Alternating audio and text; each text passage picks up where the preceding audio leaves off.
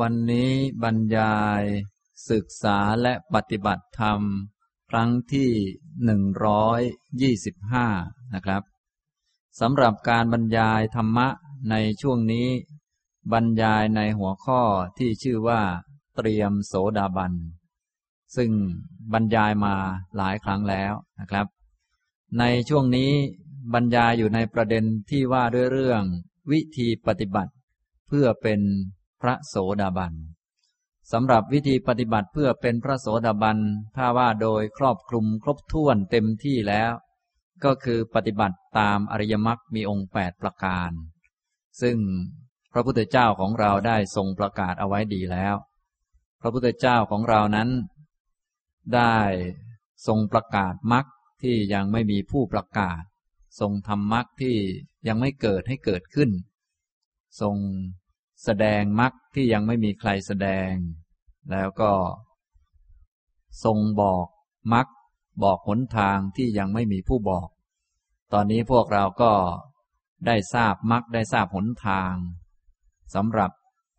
เป็นข้อปฏิบัติเป็นทางดำเนินเพื่อให้ถึงความพ้นทุกข์ ถึงความสงบร่มเย็นจนกระทั่ง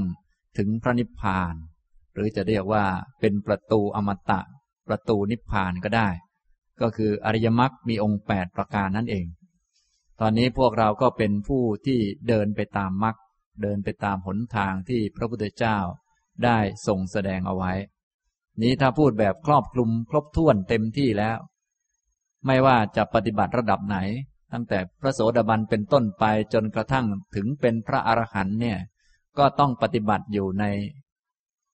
องค์มรรคนี่แหละ ปฏิบัติอยู่ในปัญญาในศีลในสมาธิ ปฏิบัติอยู่ในสมถะวิปัสสนานี่แหละ ถ้าใครทำบริบูรณ์เต็มที่ครบถ้วน ก็จะได้บรรลุธรรมเป็นพระอรหันต์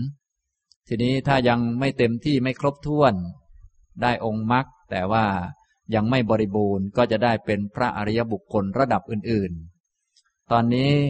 เรามาเรียนเรื่องวิธีปฏิบัติเพื่อเป็นพระอริยบุคคลระดับต้น เนื่องจากว่าถ้าพูดถึงพระอรหันต์บางทีอาจจะ ไกลเกินไปหรือว่าอาจจะยากเกินไปสำหรับผู้ที่เริ่มต้น เราก็มาพูดให้ฟัง มาปฏิบัติเพื่อเป็นพระอริยบุคคลระดับเบื้องต้นก่อนก็คือเป็นพระโสดาบัน ถ้าเป็นพระโสดาบันแล้วก็จะเป็นผู้แน่นอน ที่จะไม่ตกอบายอีกต่อไป เป็นผู้แน่นอนว่าจะได้บรรลุเป็นพระอรหันต์ในเบื้องหน้าอย่างนี้นะครับ ในการบรรยายเกี่ยวกับวิธีปฏิบัติเพื่อเป็นโสดาบัน ผมก็ได้พูด แยกแยะเป็นหลายหัวข้อด้วยกัน โดยพูดถึงเน้นฝ่ายปัญญามาก่อน แล้วก็ได้กล่าวถึง ธรรมะที่เป็นเหตุให้เป็นพระโสดาบัน ในช่วงนี้ได้กล่าวถึงธรรมะที่เป็นระดับพื้นฐานระดับเบื้องต้น แต่ก็มีความสำคัญเป็นตัวช่วย ให้สามารถ เจริญศีลสมาธิปัญญาแล้วก็ทำสมถวิปัสสนาได้ เพิ่มพูนยิ่งขึ้นสำหรับธรรมะเบื้องต้นผมก็ได้พูดไปหลายประการด้วยกัน เริ่มต้นตั้งแต่ ศีล ความไม่ประมาท ความอดทน และในคราวที่แล้วก็ได้ยกข้อธรรมะ ที่พระพุทธองค์ได้ตรัสว่าเป็นบุพนิมิตของอริยมรรคเจ็ดประการมาแสดงให้ฟัง ซึ่งบุพนิมิต เครื่องหมาย ที่เป็นตัวบอกว่าจะมีอริยมรรคเกิดขึ้นในภายหลัง ก็มีอยู่เจ็ดประการ อันที่หนึ่งคือกัลยาณมิตรตาสองศีละสัมปทาสามฉันทะสัมปทาสี่อัตตะสัมปทาห้าทิฏฐิสัมปทาหกอัปมาทะสัมปทา และเจ็ดโยนิโสมนสิการะสัมปทา นะอันนี้เป็นบุพนิมิต เพื่อความเกิดขึ้นของอริยมรรคนะครับ ซึ่งตัวบุพนิมิตทั้งเจ็ดประการนี้ พระพุทธองค์ก็ทรงแสดงในแง่มุมอื่นอีก ที่เรียกเป็นธรรมะอันเอก หรือว่าธรรมะ อย่างหนึ่งที่มีอุปการะมาก ก็มีมีหลายพระสูตรที่พระพุทธองค์ทรงแสดง ธรรมะเจ็ดประการนี้ว่ามีความสำคัญสำหรับการเกิดขึ้นของอริยมรรค ผมจะยกพระสูตรมาอ่านให้ฟังบ้างเล็กน้อย จะได้พอเป็นแนวทางนะครับ ในสังยุตตนิกายมหาวารวักกัลยาณมิตรสูตรข้อ 63 เรื่องเกิดขึ้นที่กรุงสาวัตถี พระผู้มีพระภาคตรัสว่า ภิกษุทั้งหลายทำอันเป็นเอก มีอุปการะมากเพื่อความเกิดขึ้นแห่งอริยมรรคมีองค์แปดทำอันเป็นเอกคืออะไร คือกัลยาณมิตรตา ภิกษุทั้งหลาย ภิกษุผู้มีกัลยาณมิตร พึงหวังข้อนี้ได้ว่าจักเจริญอริยมรรคมีองค์แปดทำอริยมรรคมีองค์แปดให้มาก ภิกษุผู้มีกัลยาณมิตร เจริญอริยมรรคมีองค์แปดทำอริยมรรคมีองค์แปดให้มากอย่างไร คือภิกษุในธรรมวินัยนี้ เจริญสัมมาทิฏฐิ อันอาศัยวิเวก อาศัยวิราคะ อาศัยนิโรธะ น้อมไปในโวสักคะ เจริญสัมมาสังกัปปะ เจริญสัมมาวาจา เจริญสัมมากัมมันตะ เจริญสัมมาอาชีวะ เจริญสัมมาวายามะ เจริญสัมมาสติ เจริญสัมมาสมาธิ อันอาศัยวิเวก อาศัยวิราคะ อาศัยนิโรธะ น้อมไปในโวสักคะภิกษุทั้งหลาย ภิกษุผู้มีกัลยาณมิตร เจริญอริยมรรคมีองค์แปดทำอริยมรรคมีองค์แปดให้มาก อย่างนี้แล กัลยาณมิตรสูตรที่หนึ่งจบนะครับ อันนี้ก็เกี่ยวกับเรื่องกัลยาณมิตรสำหรับธรรมะอื่น ๆ พระองค์ก็ทรงแสดงโดยนัยะเดียวกันก็คือ ศีลสัมปทา ฉันทะสัมปทา อัตตะสัมปทา ทิฏฐิสัมปทา อัปปมาทะสัมปทา และโยนิโสมนสิการะสัมปทา พระองค์ทรงแสดงว่า ธรรมะเหล่านี้เป็นธรรมอันเอกมีอุปการะมาก เพื่อความเกิดขึ้น แห่งอริยมรรคมีองค์แปดอีกพระสูตรหนึ่งกัลยาณมิตรสูตรข้อ 77 เรื่องเกิดขึ้นที่กรุงสาวัตถี พระผู้มีพระภาคตรัสว่า ภิกษุทั้งหลาย เราไม่พิจารณาเห็นธรรมอื่นแม้อย่างหนึ่ง ที่เป็นเหตุให้อริยมรรคมีองค์แปดที่ยังไม่เกิดก็เกิดขึ้น หรือเป็นเหตุให้อริยมรรคมีองค์แปดที่เกิดขึ้นแล้ว ถึงความเจริญเต็มที่เหมือนกัลยาณมิตรนี้ ภิกษุผู้มีกัลยาณมิตรพึงหวังข้อนี้ได้ว่า จักเจริญอริยมรรคมีองค์แปด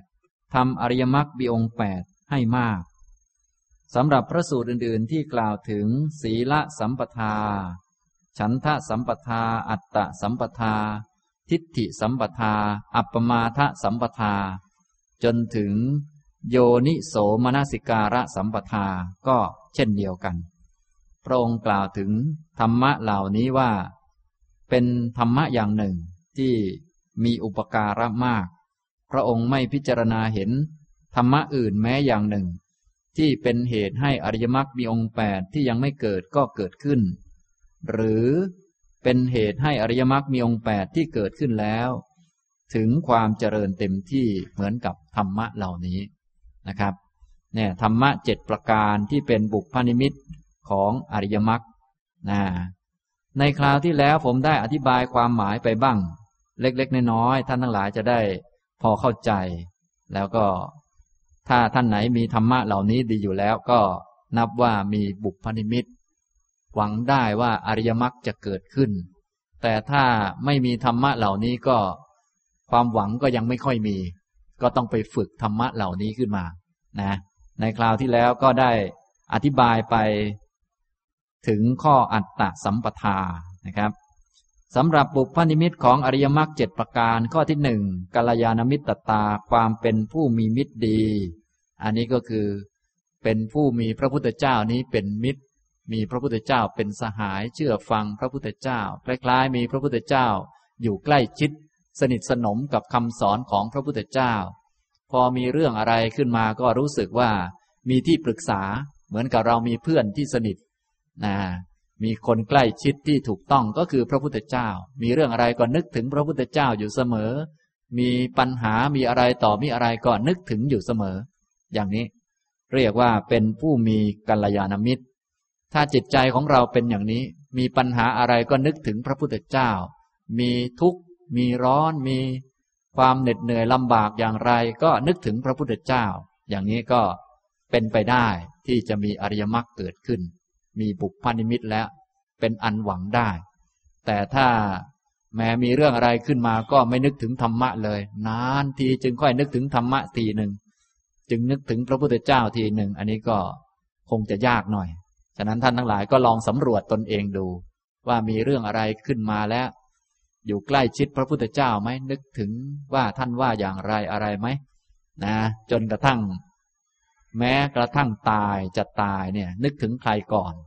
ถ้าใกล้ชิดพระพุทธเจ้านึกถึงพระพุทธเจ้าได้ก่อนก็นับว่าดีมาก โดยเฉพาะพวกเราที่เมื่อมีเรื่องตกอกตกใจอะไรต่าง ๆ เนี่ยดูว่ามันนึกอะไร อยู่ใกล้ชิดเรื่องอะไรนะจิตใจของเรามันก็ไปตามที่มันเคยชินตามที่มันนึกบ่อย ๆ นั่นแหละ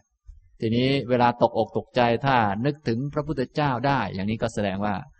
มีความใกล้ชิด หวังได้ว่าอริยมรรคจะเกิดขึ้นในภายหน้า แต่ถ้าแม้ตกอกตกใจก็มีแต่โวยวายด่าคนนั้นคนนี้ก็ลำบากหน่อย อันนี้ก็ต้องไปฝึกให้มีกัลยาณมิตรนะครับ นี้เป็นบุพนิมิตข้อที่หนึ่งข้อที่สองศีละสัมปทา ความสมบูรณ์พร้อมด้วยศีล นี้ก็ชัดเจนดีอยู่แล้ว ก็มาสำรวจตนเองอย่างคารวาสเราก็มีศีลห้าประการ ถ้าครบถ้วนและก็ สมบูรณ์มายาวนานไม่ผิดเป็นเวลานานๆเป็นเดือนเป็นปีเป็นสองปี จนกระทั่งสมาทานรักษาไว้ตลอดชีวิต ไม่มีผิดเลย อย่างนี้ก็นับว่าใกล้แล้ว มีเป็นอันหวังได้ว่าอริยมรรคจะเกิดขึ้นนะแต่ถ้าศีลขาดอยู่เรื่อย อะไรอยู่เรื่อย บกพร่องอยู่เรื่อย อย่างนี้ก็ลำบากนะอันนี้ก็บุพนิมิตข้อที่สอง ข้อที่สามคือฉันทะสัมปทาถึงพร้อมด้วยฉันทะ เป็นคนที่รักดีฝ่ายดีชอบคุณงามความดี มีกุศลธรรมฉันทะ มีความพอใจในการกระทำคุณงามความดี เป็นคนรักความดีนะ แต่เดิมพวกเราไม่ค่อยได้ทำอะไร ถ้าจะทำอะไรก็ทำเพื่อตัวตนทำตามตัณหา เพราะรักตัวเอง รักตัวเองก็เลยทำเพื่อตัวเอง ตอนนี้ให้เปลี่ยนความรัก เป็นรักความดีแทน อย่ารักตัวเอง อย่ารักเราของเราอย่ายึดอย่าถือ ต้องเปลี่ยน ถ้าเปลี่ยนมารักความดีแทน แทนรักตัวเอง แทนรักยึดถือของตัวเองอย่างนั้นอย่างนี้ นะ ถ้ารักตัวเองก็ทำเพื่อตัวเอง รักของตัวเองก็หวงแหนทำเพื่อของตัวเองอย่างนั้นทำให้เวียนว่ายตายเกิด อริยมรรคก็จะไม่เกิดและ แต่ถ้าได้ฝึกได้หัดมาตามลำดับได้ฟังทำได้ปฏิบัติมาตามสมควร จนกระทั่งมีฉันทะสัมปทา ความถึงพร้อมด้วยฉันทะ ความรักดีใฝ่ดี ไปที่ไหนก็ชอบความดี อย่างมาที่นี่ก็แหมดียังไม่เกิดก็ต้องพยายามทำให้ดีมันเกิด เช่นตั้งใจฟังทำให้ได้ความรู้เพิ่มเติมไปอีกหน่อย อย่างนี้ก็ดีเป็นความดี นะมีเรื่องอะไรขึ้นมาก็อดทนไว้ เพราะความอดทนนั้นเป็นของดี เรารักความดีต้องการให้ดีมันเกิดขึ้น คนอย่างนี้ก็จะเจริญก้าวหน้ายิ่งยิ่งขึ้น โดยเฉพาะความดีระดับสูงคืออริยมรรคเนี่ยต้องฝึกหัดลงทุนทำกัน ถ้าคนมีความรักความดีใฝ่ความดี ที่เรียกว่าถึงพร้อมด้วยฉันทะ นี่ก็ เป็นไปได้ หวังได้ว่าอริยมรรคจะเกิดขึ้น แต่ถ้าไม่มีความรักความดี ไม่ใฝ่ความดีเนี่ยก็ยังยากอยู่เนี่ยอย่างนี้นะครับ ต่อมาข้อที่สี่อัตตสัมปทาเนี่ยได้บรรยายถึงข้อนี้ในคราวที่แล้ว อัตตะสัมปทาก็คือถึงพร้อมด้วยจิตที่มีความพร้อมที่จะฝึกขัดตนเอง ไม่ว่าจะเกิดเหตุการณ์สถานการณ์ใดก็ตาม มีความรู้สึกอยู่ในใจตัวเองเสมอว่า เราสามารถที่จะฝึกหัดฝึกฝนได้ ตอนนี้ยังทนไม่ได้ แต่ว่าจิตใจของเราเนี่ย ต่อไปสามารถจะฝึกให้ทนกับเหตุการณ์อย่างนี้ได้ ตอนนี้โดนด่าโดนนินทาแล้วมีความโกรธเกิดขึ้นไม่พอใจเกิดขึ้น แต่ก็มีความรู้สึกอยู่ในใจว่าเราสามารถที่จะฝึกได้ อันนี้ฝึกหัดได้นะ อย่างนี้เป็นคนมีความรับผิดชอบ ต่อจิตใจของตนเองที่จะฝึกหัดตนเอง และมีความเชื่อมั่นว่า เรานั้นเป็นผู้ที่สามารถฝึกได้ โดยเฉพาะอย่างพวกเราที่มีพระศาสดา เป็นนายสารถีฝึกบุรุษ ที่ควรฝึกได้อย่างยอดเยี่ยม ไม่มีใครจะสูงไปกว่านี้แล้วนะอย่าว่าแต่ฝึกระดับโสดาบันเลย ฝึกจนกระทั่งเป็นพระอรหันต์หมดกิเลสโดยสิ้นเชิงก็ทำได้ เนื่องจากมีคำสอนของพระพุทธเจ้าไว้ครบถ้วน ว่าไปแล้วกิเลสจะมีเยอะเท่าไหร่คำสอนของพระพุทธเจ้าก็มีครบถ้วนแล้ว ที่จะเอาไว้สำหรับละกิเลส และจิตใจของพวกเราก็มีความพร้อมที่จะฝึกจะหัดไปตามลำดับ จะต้องฝึกได้อย่างแน่นอน แต่ว่าอาจจะไม่ใช่วันนี้ แต่มีความตั้งใจหรือว่ามีความรู้แก่ใจอยู่เสมอ มีความรู้สึกอย่างนี้อยู่เสมอ ว่าสักวันหนึ่งเราจะฝึกได้ ฝึกได้อย่างที่ท่านฝึกกันนั่นแหละ ถ้าฝึกอย่างสูงสุดก็เป็นระดับพระอรหันต์หมดกิเลสไปเลยนะตอนนี้มาพูดเรื่องปฏิบัติเพื่อเป็นโสดาบัน ความรู้สึกอย่างนี้นะตอนนี้เรายังไม่ได้เป็น ยังมีความเห็นผิดว่ามีตัวตนมีเรามีของเราอยู่ แต่ว่าเราฝึกได้ที่จะเห็นความจริงนะฝึกบ่อยๆ รู้จักรูป รู้จักนาม รู้จักอนิจจังทุกขังอนัตตาบ่อยๆ มองดูตามที่ท่านสอนไว้ ก็สามารถฝึกให้เห็นความจริงได้นะพระพุทธเจ้าสอนไว้ รูปนี้ไม่ใช่ของเธอทั้งหลาย แล้วก็ไม่ใช่ของผู้อื่น รูปนี้มันเป็นของกรรมเก่า อวิชชาตันหาอุปาทานเป็นตัวสร้างมาเนี่ยอย่างนี้สิ่งอื่นก็เหมือนกัน ผมขนเล็บฟันหนังนี้ก็ไม่ใช่ของเธอทั้งหลาย แล้วก็ไม่ใช่ของผู้อื่น แต่ตอนนี้เรายังเห็นผิดอยู่ เห็นผิดอ่าในเมื่อยังเห็นผิดอยู่ เราก็ต้องมีความสามารถมีความมั่นอกมั่นใจ มีความรู้สึกในใจว่าเราสามารถที่จะฝึกให้เห็นความจริงได้ อันนี้ความเป็นผู้มีความพร้อมสำหรับการฝึก เห็นว่าเราสามารถฝึกได้ อันนี้เรียกว่า อัตตะสัมปทา ถ้าใครมีความพร้อมอย่างนี้ก็มีหวังว่าจะได้บรรลุเป็นพระโสดาบัน แต่ถ้ามีเรื่องอะไรขึ้นมาก็หนี ถูกด่ามาก็หนีมีความทุกข์มาก็หนีมีเรื่องนั้นมาก็หนีโอ้สู้ไม่ไหวสู้ไม่ได้ อย่างนี้คงจะยังไม่มีหวังนั้นท่านทั้งหลายก็ลองตรวจสอบตนเองดู พวกเรานี้สามารถฝึกได้ ถ้าฝึกยากๆยังไม่ได้ ก็หัดฝึกจากง่าย ๆมาก่อน แล้วก็จำความรู้สึกอันนั้นไว้ นะ เราทุกคนเนี่ยสามารถฝึกให้พ้นจากอำนาจของกิเลสได้ ลองนึกถึงดู ตื่นเช้าๆเราไม่อยากลุก แล้วก็ถ้าตั้งใจ ลุกขึ้นมันก็ลุกได้ไม่เห็นตายอะไร เราก็จำความรู้สึกอันนั้นไว้ ว่า เออเราเนี่ยสามารถพ้นจากอำนาจของกิเลสได้ ง่วงนอนถึงจะง่วงนอนถ้าเราตั้งใจลุกก็ลุกได้ ถึงไม่อยากมาฟังธรรมเบื่อและ แต่ว่าถ้าตั้งใจก็มาได้เหมือนกัน นะ อย่างนี้ก็พ้นจากอำนาจของความเบื่อได้ ถ้าเราสังเกตบ่อยๆ เริ่มต้นจากเรื่องง่ายๆ อย่างนี้ก่อน ก็จะเริ่มมั่นใจในศักยภาพของตัวเองว่า แม้ถ้าเรามีคุณธรรมเพิ่มขึ้นกว่านี้ มีความอดทนกว่านี้ มีปัญญากว่านี้ ก็สามารถพ้นจากอำนาจของกิเลสได้ทุกประการเลย โดยเฉพาะถ้ามีอริยมรรคมีองค์แปดครบนี่แม่กิเลสครอบงำไม่ได้เลยนี่อย่างนี้ ความรู้สึก ว่าตนเองสามารถที่จะฝึกฝนได้ หัดพัฒนาได้ จนเป็นผู้หมดทุกข์หมดกิเลสได้ อันนี้เรียกว่า อัตตะสัมปทา ถึงพร้อมด้วยจิตที่พร้อมสำหรับการฝึก อันนี้นะ เวลาท่านอุปมาท่านก็ว่า อย่างพวกช่างสอนเขาก็ดัดลูกศรกัน อย่างพวกช่างไม้ก็ถากไม้กัน ส่วนบัณฑิตเนี่ยเขาจะฝึกตน บัณฑิตนี่ฝึกจิต นะฝึกตัวเอง หัดตัวเอง ดัดตนเอง ให้มันเห็นตรงกับความเป็นจริง ของไม่เที่ยงก็ต้องดัดฝึกหัด จนกระทั่งเห็นว่าไม่เที่ยง เหมือนกับช่างสอนเขาก็ดัดลูกศรจนตรง แล้วเอาไปใช้งานได้ทำไมพวกเราจึงจะหัดไม่ได้ ขนาดลูกศรไม่มีชีวิตจิตใจยังดัดได้ พวกเรามีชีวิตจิตใจ มีผู้สอนที่ดีด้วยอะไรด้วย เราก็หัดได้นะถ้าใครมีความรู้สึกอย่างนี้อยู่ในใจเสมอ อันนี้ก็เป็นบุพพนิมิตแห่งอริยมรรคนะครับ แต่ถ้าท่านใดยังไม่มีก็จะได้รู้ไว้ว่า เออเราไม่ค่อยมี จะได้ไปฝึกขึ้นมานะบางครั้งต้องอาศัยธรรมะหลาย ๆ อย่างมาเป็นตัวช่วย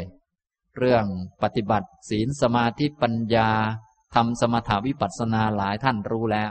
แต่ตอนนี้มาพูดธรรมะที่เป็นขั้นพื้นฐานนะพื้นฐานก็สำคัญ ในแง่ที่เป็นตัวอุปการะ เป็นตัวเกื้อหนุนสำหรับการปฏิบัติอย่างนี้นะครับ นี้ข้อที่สี่ได้พูดไปในคราวที่แล้ว ต่อไปบุพนิมิตแห่งอริยมรรคข้อที่ห้าก็คือทิฏฐิสัมปทา ถึงพร้อมด้วยทิฏฐิถึงพร้อมด้วยความเห็นที่ถูกต้อง เป็นคนหนักแน่นในหลักเหตุผลนะทิฏฐิสัมปทาหลักๆก็คือความ รู้เรื่องกรรมเรื่องผลของกรรมที่เราทั้งหลายก็ได้ยินกันเป็นประจำบ่อยๆ ถ้าเป็นคนที่หนักแน่นในเรื่องกรรมเรื่องผลของกรรม เป็นคนหนักแน่นในเหตุในผล แยกแยะ เหตุผลอะไรออกได้ชัดเจน อย่างนี้ก็จะทำให้เป็นผู้ถึงพร้อมด้วยทิฏฐิสัมปทา เรียกว่าถึงพร้อมด้วยทิฏฐิ ถึงพร้อมด้วยความเห็นที่ถูกต้อง ความเห็นที่ถูกต้องในเบื้องต้นสำหรับพวกเรา ก็คือ ความรู้เรื่องกรรม เรื่องผลของกรรม ดีชั่วอยู่ที่กรรมทำดีได้ดีทำชั่วได้ชั่วทำความดีได้ความดีทำความชั่ว ได้ความชั่ว เป็นคนที่มีความหนักแน่นในหลักตัวนี้ ถ้าเป็นคนหนักแน่นในหลักอันนี้ก็ มีหวังว่าอริยมรรคจะเกิดขึ้น ท่านทั้งหลายก็ลองตรวจสอบตนเองดู ในเมืองไทยเราก็ดีมาก เพราะว่าสอนเรื่องกรรมเรื่องผลของกรรมเป็นประจำ แต่ว่าผู้คนโดยมากก็ยังไม่หนักแน่นในหลักเหตุผลอันนี้ ทั้งๆทที่ก็สอนกันประจำนะ ท่านทั้งหลายจึงต้องไปสำรวจตัวเองให้ดี โยนิโสมนสิการ ปฏิบัติ สังเกตแล้วก็ฝึกหัดตัวเองให้ดี ให้เป็นผู้ที่สมบูรณ์พร้อมด้วยทิฏฐิ มีทิฏฐิสัมปทา เข้าใจเรื่องกรรม เรื่องผลของกรรม เชื่อมั่นในกรรมนะทำดีได้ดีทำชั่วได้ชั่วอย่างนี้นะครับสำหรับเรื่องทิฏฐิสัมปทาก็คือความเข้าใจเรื่องกรรม เรื่องผลของกรรมนั้นมีหลักง่ายๆสำหรับสังเกตสำหรับพวกเราที่ปฏิบัติธรรม ก็คือดูว่าเป็นคนหนักแน่นในเหตุผลไหม เหตุก็คือตัวกรรม ผลก็ผลที่ได้รับ ถ้าเป็นคนหนักแน่นในเหตุผลเขาจะแยกแยะออก ถ้าเป็นคนไม่หนักแน่นเหตุผล เช่นว่า เวลาไปทำความดี สักหน่อยตัวดูนโดนด่าก็บอกว่าแหมนี่เหรอผลของการทำความดี คือโดนด่านี่นะเนี่ยอย่างนี้เรียกว่าเป็นคนไม่หนักแน่นในหลักเหตุผล ถ้าเป็นคนที่หนักแน่นในหลักเหตุผลทำความดีนั้นเป็นเหตุที่ดี แยกไว้ส่วนหนึ่ง ส่วน โดนด่าโดนนินทานั้นเป็นเศษของกรรมฝ่ายไม่ดี แยกไว้ส่วนหนึ่งเนี่ยท่านทั้งหลายก็ลองมองดูโลก ถ้าเป็นคนที่หนักแน่นในเหตุผลอย่างนี้แยกแยะออกว่าอะไรเป็นเหตุ อะไรเป็นผลเนี่ยก็จะมีหวังว่าอริยมรรคจะเกิดขึ้น แต่ถ้ายังมองอะไรคลุมคลุมเครือเครือรวมรวมกันอยู่นะอย่างนี้แม้เราด่าหมอนี่ก็ดีเหมือนกันนะ มันได้ไม่มายุ่งกับเรา อย่างนี้ก็ยังคลุมเครืออยู่มาก แต่ที่จริงด่าคนอื่นนี่มันดีไหม ไม่ดีเป็นเหตุไม่ดีนะนี่ก็ต้องรู้จักเหตุไม่ดีผลของมันก็ต้องไม่ดี ไม่ใช่เหตุไม่ดีแต่ได้ผลดีมาแหมดีจังเลยเราบ่นมันมันเลยมามายุ่งกับเรา นี่ก็คิดอยู่เท่านี้ถ้าคิดได้อยู่เท่านี้ไม่หนักแน่นในหลักเหตุผลอย่างนี้ก็หมดหวังเลย อริยมรรคนะฉะนั้นเรื่องกรรมเรื่องผลของกรรมเนี่ยนึกว่าง่าย แต่ว่าแม้เป็นเรื่องสำคัญเหมือนกันนะ ต้องเป็นคนที่หนักแน่นในหลักเหตุผล มองสิ่งต่างๆ ไปตามเหตุปัจจัย ไม่เชื่อสิ่งงมงาย ไม่เลยเถิดไป ถ้าเป็นคนที่งมงาย เป็นคนที่แม้ไหว้พระนิดๆหน่อยๆแล้วก็อยากได้ความสุขเยอะแยะ โดยไม่ต้องลงมือทำอย่างนี้ก็ผิดไปไกล หรือแบบที่พวกเรานิยมกันได้ยินกันในเมืองไทยมากๆ เช่น เวลาอยากจะขอโทษเขา ขอให้เขายกโทษให้ก็ไปขออโหสิกรรมกับเขา อย่างนี้ เวลาทำผิดนะทำใหญ่โตอะไรต่อมีอะไร เยอะแยะทำให้เขาเจ็บปวด แต่เวลาอยากจะขอโทษ ดอกไม้สองดอก คิดว่ามันจะหมดแล้ว อย่างนี้ลองคิดดูมันสมเหตุผลไหมเนี่ยมันไม่สมเหตุสมผลแท้ที่จริงจะหมดเวรหมดกรรมกันได้ มันก็ต้องเปลี่ยนความเห็น เปลี่ยนความคิดเปลี่ยนความพูด เปลี่ยนการกระทำ ให้มันถูกต้องทั้งหมดมันจึงจะแก้ไขได้ แต่พวกเราเนี่ย พออยากจะหมดเวรหมดกรรมก็ ไปขอขมา จุดทูบเนี่ยทูบแค่สองดอกสามดอกอย่างเนี้ยจะให้ความผิดของตัวเองหายไปเลยหมดไปเลยอย่างนี้มันได้หรือเปล่า มันเป็นไปไม่ได้หรอกมันไม่สมเหตุสมผล เหมือนกับคนซื้อหวยหน่อยเดียวอยากถูกรางวัลที่หนึ่งอย่างเนี้ยมันเป็นไปไม่ได้ อย่างนี้ทำนองนี้ อันนี้เราทั้งหลายให้เป็นคนที่ มีทิฏฐิสัมปทา คือถึงพร้อมด้วยความเขียนที่ตรง เหตุต้องเหมาะสมกับผล ถ้าต้องการจะสิ้นเวรสิ้นกรรม มันก็ต้องเปลี่ยนตั้งแต่ความเห็น เปลี่ยนความคิด ให้เป็นความคิดที่ดีงาม อย่าไปคิดทุจริตต่างๆ เปลี่ยนคำพูดเปลี่ยนการกระทำนั่นแหละ มันจึงจะแก้ไขได้ นะ ไม่ใช่แค่ไปขออโหสิกรรมก็เลิกลาจ่อกันแล้ว มันไม่มีทางเป็นไปได้อย่างนั้น เนี่ยต้อง เหตุต้องเหมาะสมกับผลที่ต้องการ อย่างนี้นะอันนี้แม้เรื่องนี้เราได้ฟังกันมาบ่อยแล้ว ผมจะไม่พูดเยอะ แต่ว่าพูดเป็นแง่ไว้ ท่านจะได้ไปสำรวจดู ถ้ามีอันนี้ดีก็ หวังได้ว่าจะมีอริยมรรคเกิดขึ้น ก็คือทิฏฐิสัมปทาถึงพร้อมด้วยความเห็นที่ตรง เชื่อกรรม เชื่อผลของกรรม โดยมีลักษณะสังเกตง่าย ๆ ก็คือ อันที่หนึ่งเป็นคนหนักแน่นในเหตุในผล มองออกว่าอะไรเป็นเหตุ อะไรเป็นผล เหตุดีผลก็ต้องดี เหตุไม่ดีผลก็ต้องไม่ดี มองแยกแยะออกนะอย่างนี้ ถ้าเขาทำความดีแล้วโดนด่าอย่างนี้ที่โดนด่าไม่ใช่ผลของความดี แต่เป็นผลของเศษกรรมอื่น ๆ ที่ได้ทำมา ต้องแยกแยะหลักเหตุผลออกมา นะ อย่างนี้ ถ้าเป็นคนไม่หนักแน่นในเหตุผลเนี่ย แม้แต่คนที่มาสนใจธรรมะเนี่ยก็ยังมีปัญหาเลย แม้ดิฉันเนี่ยมาสนใจธรรมะ แต่ว่าคนในบ้านไม่เห็นด้วยด่าเอา อย่างนี้ทำนองนี้ก็แยกเหตุผลไม่ออกก็ลำบาก แท้ที่จริงเรามาสนใจธรรมะนี่มันเป็นเรื่องดีแล้ว ส่วนที่โดนด่าโดนนินทานั้นเป็นเศษกรรมที่เคยทำมา เราก็เคยบ่นเคยด่าคนอื่นมาแล้ว ฉะนั้น เราสนใจธรรมะขยันฟังธรรมะปฏิบัติธรรมะใครจะด่าบ้างก็ช่างเขาเถอะ พอเขาด่าเขานินทานิดหน่อยก็จะเลิกมาฟังแล้วเลิกปฏิบัติแล้วอย่างนี้มันใช้ได้ไหม มันไม่ได้ทั้งนั้นแหละ เราต้องเป็นคนมีเหตุผล เราทำความดีแล้ว พอคนด่าก็จะเลิกดีอย่างนี้มันใช้ไม่ได้หรอกนะฉะนั้นดีเราต้องมั่นคงในความดี โดยเฉพาะการปฏิบัติธรรมเนี่ยอันไหนเป็นเรื่องดีงามถูกต้องเราก็ทำส่วนคนจะด่าคนจะว่าคนจะไม่เห็นด้วย คนจะไม่เข้าใจ อันนั้นมันก็เป็นเรื่องธรรมดา เป็นเรื่องที่เป็นผลมา แล้วก็ต้องยอมรับระดับหนึ่งก่อน ส่วนคุณงามความดีการปฏิบัติเราก็ทำกันไป จะรอให้ทุกคนเห็นด้วยกับเราหมด อย่างนี้มันคงเป็นไปไม่ได้ เนี่ยจึงต้องแยกแยะให้ดี เนี่ยก็คือเป็นวิธีสังเกต ผมจะบอกข้อสังเกตให้ท่านทั้งหลายจะได้ไปสังเกตดูว่า เออเราเนี่ย มีบุพนิมิต สำหรับเกิดอริยมรรคไหมหวังว่าจะเกิดได้ไหมหรือว่าหมดหวังไปแล้วเนี่ยอย่างนี้นะ อันที่หนึ่งก็คือสังเกตที่เป็นคนหนักแน่นในเหตุผลไหมนะ หวังผลมาจากการกระทำโดยอาศัยเหตุอาศัยปัจจัย ปัจจัยเหตุต้องเหมาะสม ต้องสมควรผลจึงจะได้มา นะ ต่อมาอันที่สองก็คือ เป็นคนมีความรับผิดชอบต่อตัวเองไหมนะความรับผิดชอบต่อตัวเองในเรื่องกรรม เรื่องผลของกรรมเนี่ยจะมีสองอย่างหลักๆ ด้วยกัน อันที่หนึ่งก็คือของไม่ดี ของไม่ดีมีความรับผิดชอบที่จะละลดเลิกมันไหม ถ้านิสัยไม่ดีต่างๆคำพูดไม่ดี ความคิดไม่ดี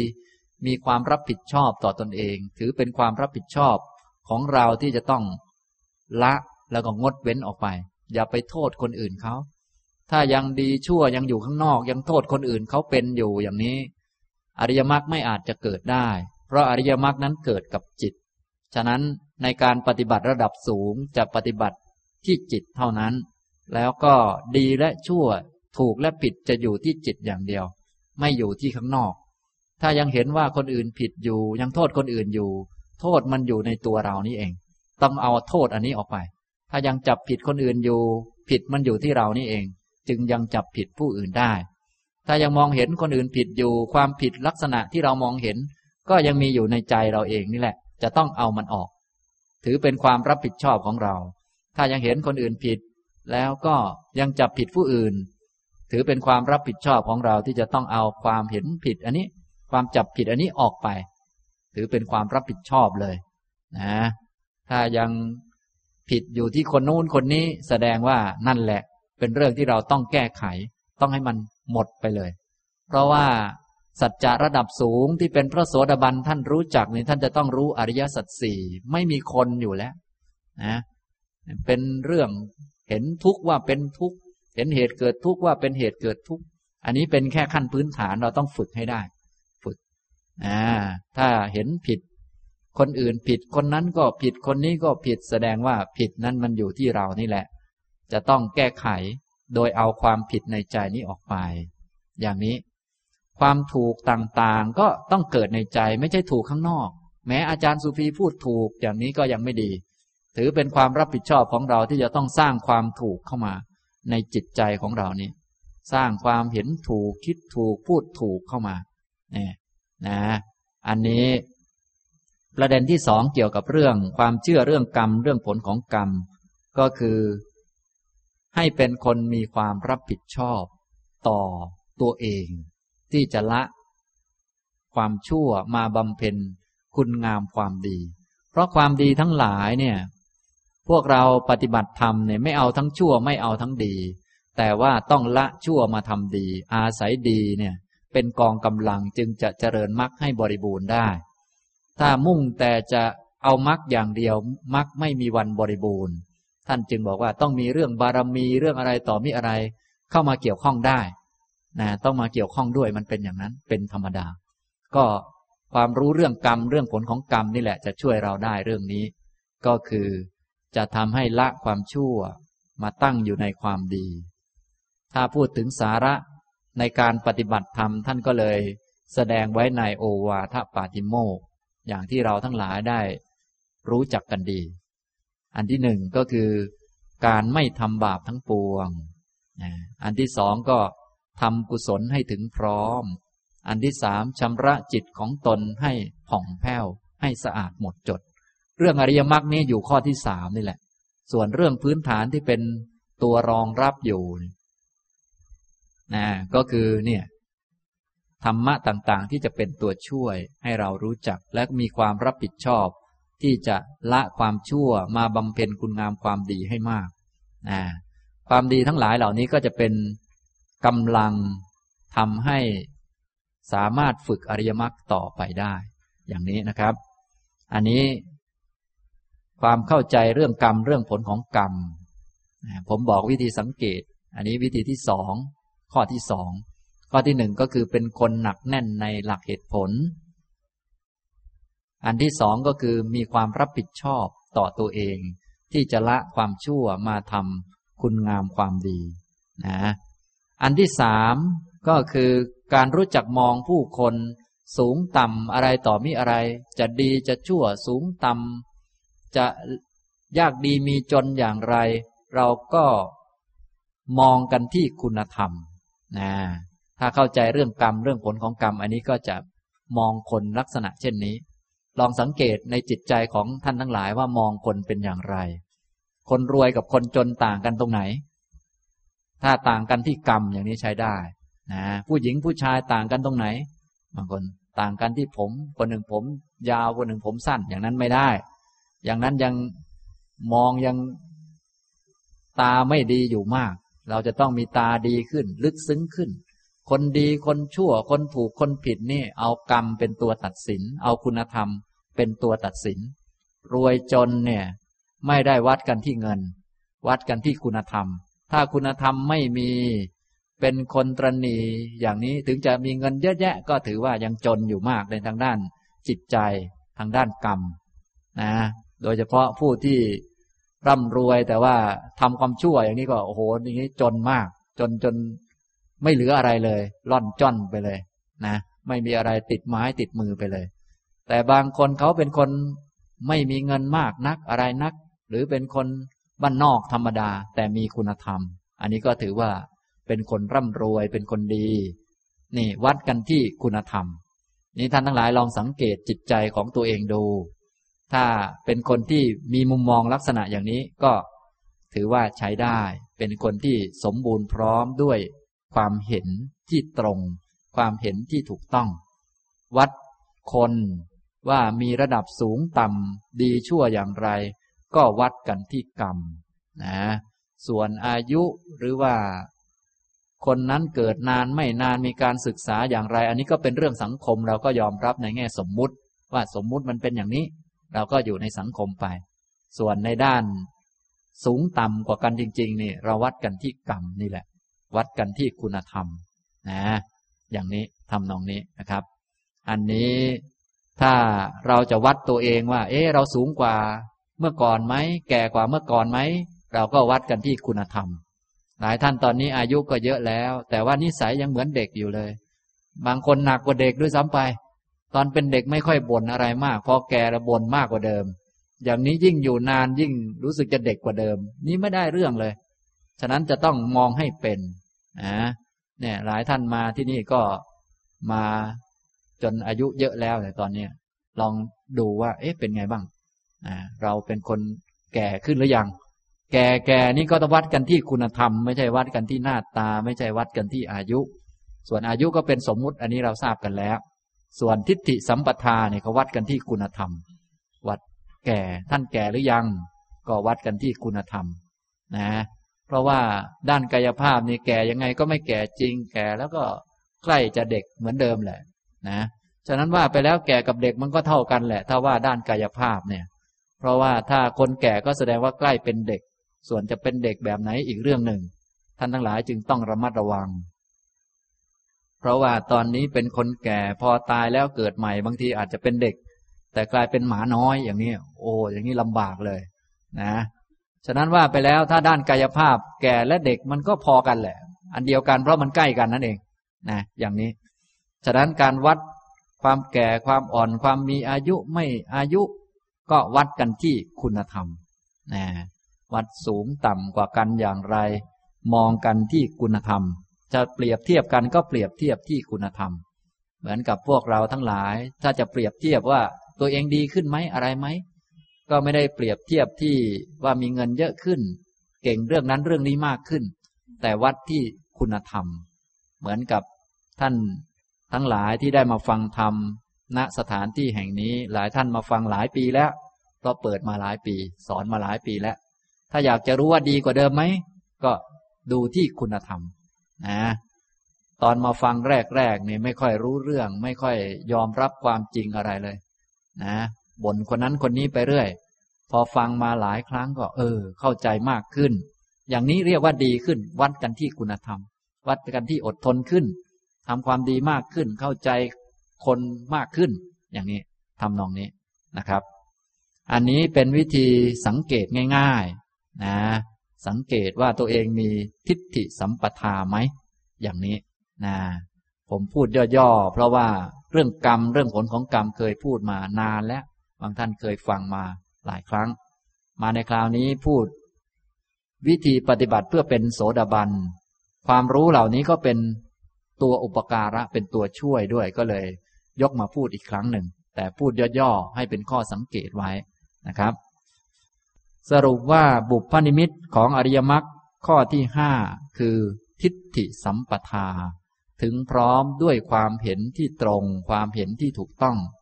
ความเห็นที่ตรงความเห็นที่ถูกต้องที่เป็นพื้นฐาน เป็นตัวอุปการะทำให้มีความหวังได้ว่า อริยมรรคจะเกิดขึ้นจะได้เป็นพระโสดาบัน จะได้มีโอกาสเป็นพระอริยเจ้าก็คือ เชื่อกรรมเชื่อผลของกรรมนะดีชั่วอยู่ที่กรรม โดยมี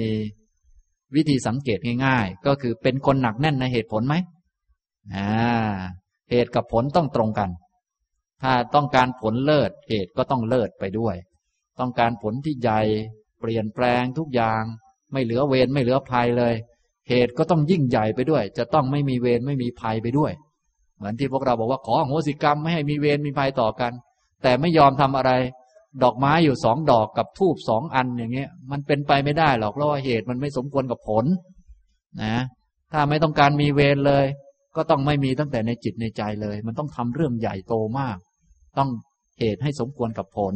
เนี่ยเป็นคนมีคนมีความหนักแน่น ถ้าต้องการให้ตนเป็นคนสะอาดอย่างนั้นอย่างนี้ ก็ไม่ใช่ให้ใครมาท่องบนอะไรให้ ถ้าจะสะอาดจริง ๆ มันก็ต้องเป็นเรื่องใหญ่ ต้องสะอาดทั้งด้าน ความเห็นความคิดคำพูด สะอาดหมดจดด้วยกรรมต่างๆ นี่แหละ อย่างนี้ทำนองนี้นะครับ ทีนี้อันที่สองก็คือ เป็นข้อสังเกตไว้อันที่สองคือเป็นคนมีความรับผิดชอบ ถือว่าเป็นความรับผิดชอบของเรา ที่จะละความผิด อย่าไปโทษคนอื่น ถ้ายังโทษคนอื่นเป็นอยู่ อันนี้คงจะหมดหวังและอริยมรรคนะ แต่ถ้าแม่รู้สึกว่าผิดอะไรขึ้นมาเมื่อไหร่ก็เอาละจะต้องแก้ไขที่ตัวเองเอาความผิดในใจของเรานี้ออกไป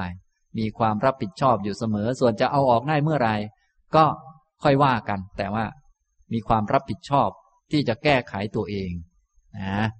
อย่างพวกเราทุกๆ คนก็มีกิเลสด้วยกันทั้งนั้น ก็เป็นเรื่องธรรมดา เพราะมีกิเลสนั่นแหละพวกเราจึงเกิดมา แต่ถ้าเข้าใจเรื่องกรรมเรื่องผลของกรรม มีทิฏฐิสัมปทาเราก็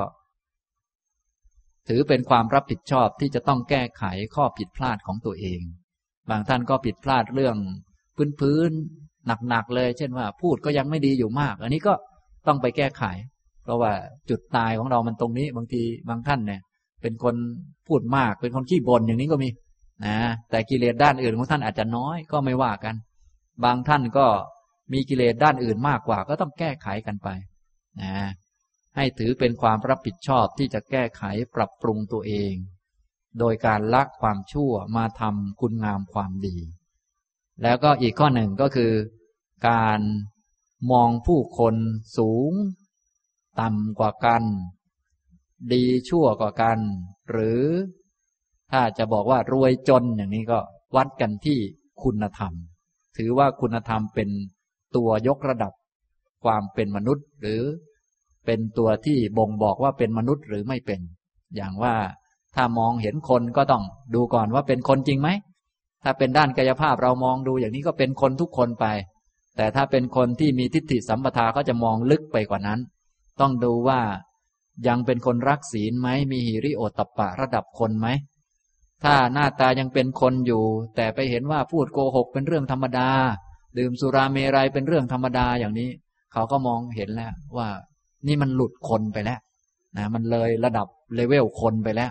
เนี่ยอย่างนี้นี่ต้องมีมุมมองที่เป็นอย่างนี้จึงจะ ใช้ได้จึงจะเป็นเหตุหรือว่าเป็นบุพนิมิต มีความหวังที่อริยมรรคจะเกิดขึ้นนะอย่างนี้ทำนองนี้นะครับ นี้พูดถึงบุพนิมิตข้อที่ห้าต่อไปบุพนิมิตข้อที่หกก็คือ อัปมาทะสัมปทา ความถึงพร้อมด้วยความไม่ประมาท อยู่อย่างมีสติอยู่เสมอ อันนี้ผมได้พูดไปแล้วนะครับ แล้วก็ข้อที่เจ็ดก็คือ โยนิโสมนสิการะสัมปทา ถึงพร้อมด้วยโยนิโสมนสิการ การกระทำไว้ในใจโดยแยบคายโดยถูกต้อง ข้อนี้ก็ได้พูดไปก่อนหน้านั้นแล้ว ฉะนั้นในบุพนิมิตทั้งเจ็ดข้อบางข้อก็ซ้ำกับหลักธรรมอื่น ๆ เพราะว่า พระพุทธองค์ทรงแสดงกับบุคคลนั้นบ้างบุคคลนี้บ้างหลายสถานะหลาย เวลา ไม่เหมือนกัน ทีนี้พวกเรามาเรียนรุ่นหลังนี่ก็ได้เรียนหลายพระสูตรก็จะซ้ำกันบ้างนะอันนี้เป็นเรื่องธรรมดานะครับ สรุปว่าบุพนิมิต ของอริยมรรคมีเจ็ดประการนี้ ท่านทั้งหลายลองไปตรวจสอบดู ถ้าท่านไหนมีแล้วก็ให้มีความปลื้มปีติที่เราได้ของดีแล้ว แล้วก็ปฏิบัติอริยมรรคเจริญปัญญาศีลสมาธิทำสมถวิปัสสนาต่อไป ท่านไหนยังไม่มียังขาดข้อไหนอยู่บกพร่องข้อไหนก็ไปเติมมานะจะได้มีธรรมะที่เป็นตัวช่วยนะครับ มีเจ็ดอย่าง อันที่หนึ่งคือกัลยาณมิตรตา ความเป็นผู้มีมิตรดี คือมีพระพุทธเจ้า เป็นผู้ช่วยเหลือ เป็นผู้คอยให้คำปรึกษาเสมอสองศีละสัมปทา สมบูรณ์พร้อมด้วยศีล เป็นผู้ที่มีศีลไม่ขาด ไม่ด่างพร้อยเป็นเวลายาวนาน มีศีลเป็นที่อาศัยห่างไกลจากความผิดพลาด เป็นคนรักศีลสามฉันทะสัมปทา ถึงพร้อมด้วยฉันทะความรักความดี ชอบความดีใฝ่ในความดี เป็นคนรักดี รักความดี ชอบความดี ทีนี้ความดีจะเกิดขึ้น ก็ต้องมีการกระทำก็เลยชอบทำความดีไปด้วยอ่า แล้วข้อที่สี่อัตตะสัมปทาถึงพร้อมด้วยตนด้วยจิตที่มีความพร้อมสำหรับการฝึก มีความเห็นว่าเรานั้นสามารถฝึกได้ในทุกๆสถานการณ์นะแม้ตอนนี้จะยังฝึกไม่ได้ แต่ในใจนี่รู้อยู่ว่าสักวันหนึ่งก็จะฝึกได้ เพราะคำสอนของพระพุทธเจ้า อย่าว่าแต่ฝึกระดับพื้นๆนี่เลย ฝึกจนกระทั่งหมดกิเลสก็ยังทำได้นะอย่างนี้ พระพุทธเจ้าของเราเป็น นายสารถีฝึกบุรุษที่ควรฝึกได้ อย่างยอดเยี่ยมไม่มีใครยิ่งกว่า สูงถึงเป็นพระอรหันต์พวกเราก็ฝึกมาหลาย ๆ เรื่องแล้วนะต่อไปตอนนี้ก็มาฝึกเพื่อให้เป็นผู้มีคุณธรรมมากขึ้น จนกระทั่งได้เป็นพระโสดาบันก็ฝึกได้ อื่น ๆ ก็ฝึกได้เหมือนกันนะนี้ข้อที่สี่ข้อที่ห้าก็พูดไปเมื่อกี้นี้คือ ทิฏฐิสัมปทา ถึงพร้อมด้วยความเห็นที่ตรง ความเห็นที่ถูกต้องถึงพร้อมด้วยทิฏฐิ คือ เข้าใจเรื่องกรรมเรื่องผลของกรรม เชื่อกรรม เชื่อผลของกรรม ดีชั่วอยู่ที่กรรม มองคนดีชั่วก็มองที่กรรม เป็นคนมีเหตุผล มองเหตุมองผลออก หนักแน่นในหลักเหตุผลนะเป็นคนมีความรับผิดชอบอันนี้หกอัปปมาทะสัมปทาถึงพร้อมด้วยความไม่ประมาท คือมีสติอยู่เสมออ่าเป็นคนไม่ประมาทไม่หลงลืม ข้อเท็จจริง ไม่หลงลืม ความตายไม่หลงลืมว่าชีวิตเป็นของไม่แน่นอน ตอนนี้ยังไม่ป่วย แต่ว่าก็มีโอกาสป่วย จึงต้องไม่ประมาท เร่งทำความดีอะไรได้ก็ต้องเร่งทำขวนขวายทำนะถ้าจิตใจจะตกไปฝ่ายชั่วก็ต้องระมัดระวังไม่ประมาทกันเอาไว้ อย่าให้มันตกไป ในฝ่ายอบายนะ ข้อที่เจ็ดก็คือโยนิโสมนสิการะสัมปทาถึงพร้อมด้วยโยนิโสมนสิการ รู้จักพิจารณาข้อธรรมะต่างๆ อยู่เสมอ เวลานี้ควรพิจารณาธรรมะข้อนี้ เหตุการณ์นี้เกิดขึ้นควรใช้ข้อธรรมะนี้มาโยนิโสมาใส่ใจ รู้จักพิจารณาอยู่เรื่อยๆบ่อย ๆ จนเกิดความชำนาญ มีเรื่องอะไรก็ไม่ติดไม่ตัน มีเรื่องให้พิจารณาเสมอ ขนาดเจ็บป่วยทรมานหรือตายขึ้นมาก็ไม่ติดตัน ว่าพิจารณาออกจนกระทั่งตายก็พิจารณาได้ว่า ความตายนี้เกิดขึ้นมาได้ เพราะอะไร อ๋อ เกิดขึ้นมาได้ เพราะชาติ ชาติปัจจยาชรามรณัง ฉะนั้นถ้าคนมีโยนิโสมนสิการที่ดีอยู่เสมอเนี่ย เขาไม่มีอะไรตันหรอกนะพวกเราโดยทั่วไปมีเรื่องอะไรนิดหน่อยก็ คิดอะไรไม่ออกแล้วสมองเมื่อยตื้อไปหมดแล้ว นี่ยตันไปหมด อันนี้คือไม่ได้หัดเอาไว้นะมันเลยไม่มีทางออก แต่ที่จริงแล้วถ้ามีมุมมองที่ถูกต้อง ในโลกนี้มันมีแต่ทางออกทั้งนั้น โดยเฉพาะทางออกที่สูงสุดที่พระพุทธเจ้าบอกเอาไว้ ก็คืออริยมรรคมีองค์แปดเนี่ยเป็นทางออกพาไปนิพพาน สิ่งต่างๆ มันไม่เที่ยงเนี่ยมันจึงไม่มีอะไรอันไหนมันตันหรอก ของตันมันไม่เที่ยงสักหน่อยมันก็เลิกตันอยู่ดีแหละ ของหนักของทุกข์มันไม่เที่ยง สักหน่อยมันก็หายไปอยู่ดี ฉะนั้นถ้ารู้จักโยนิโสอยู่เสมอเนี่ย ก็จะพบทางออกที่ดีที่ถูกต้องอยู่เสมอ แต่ถ้าเป็นคนไม่รู้จักคิดไม่รู้จักพิจารณานี่นะ ขนาดเรื่องดีๆ คิดไปคิดมาก็ตันอยู่เรื่อย เจอทางตันอยู่เรื่อย เจอทางตันอยู่เรื่อย อย่างนั้นไม่ดี ฉะนั้นพวกเราให้รู้จักโยนิโสมนสิการสิ่งต่างๆ รู้จักมีแง่มุมมองที่ถูกต้อง จิตใจจะได้เปิดกว้าง ปลอดโปร่ง มีมุมมอง ครบถ้วนตลอดสายนะอย่างนี้ทำนองนี้นะครับ อันนี้คือบุพนิมิต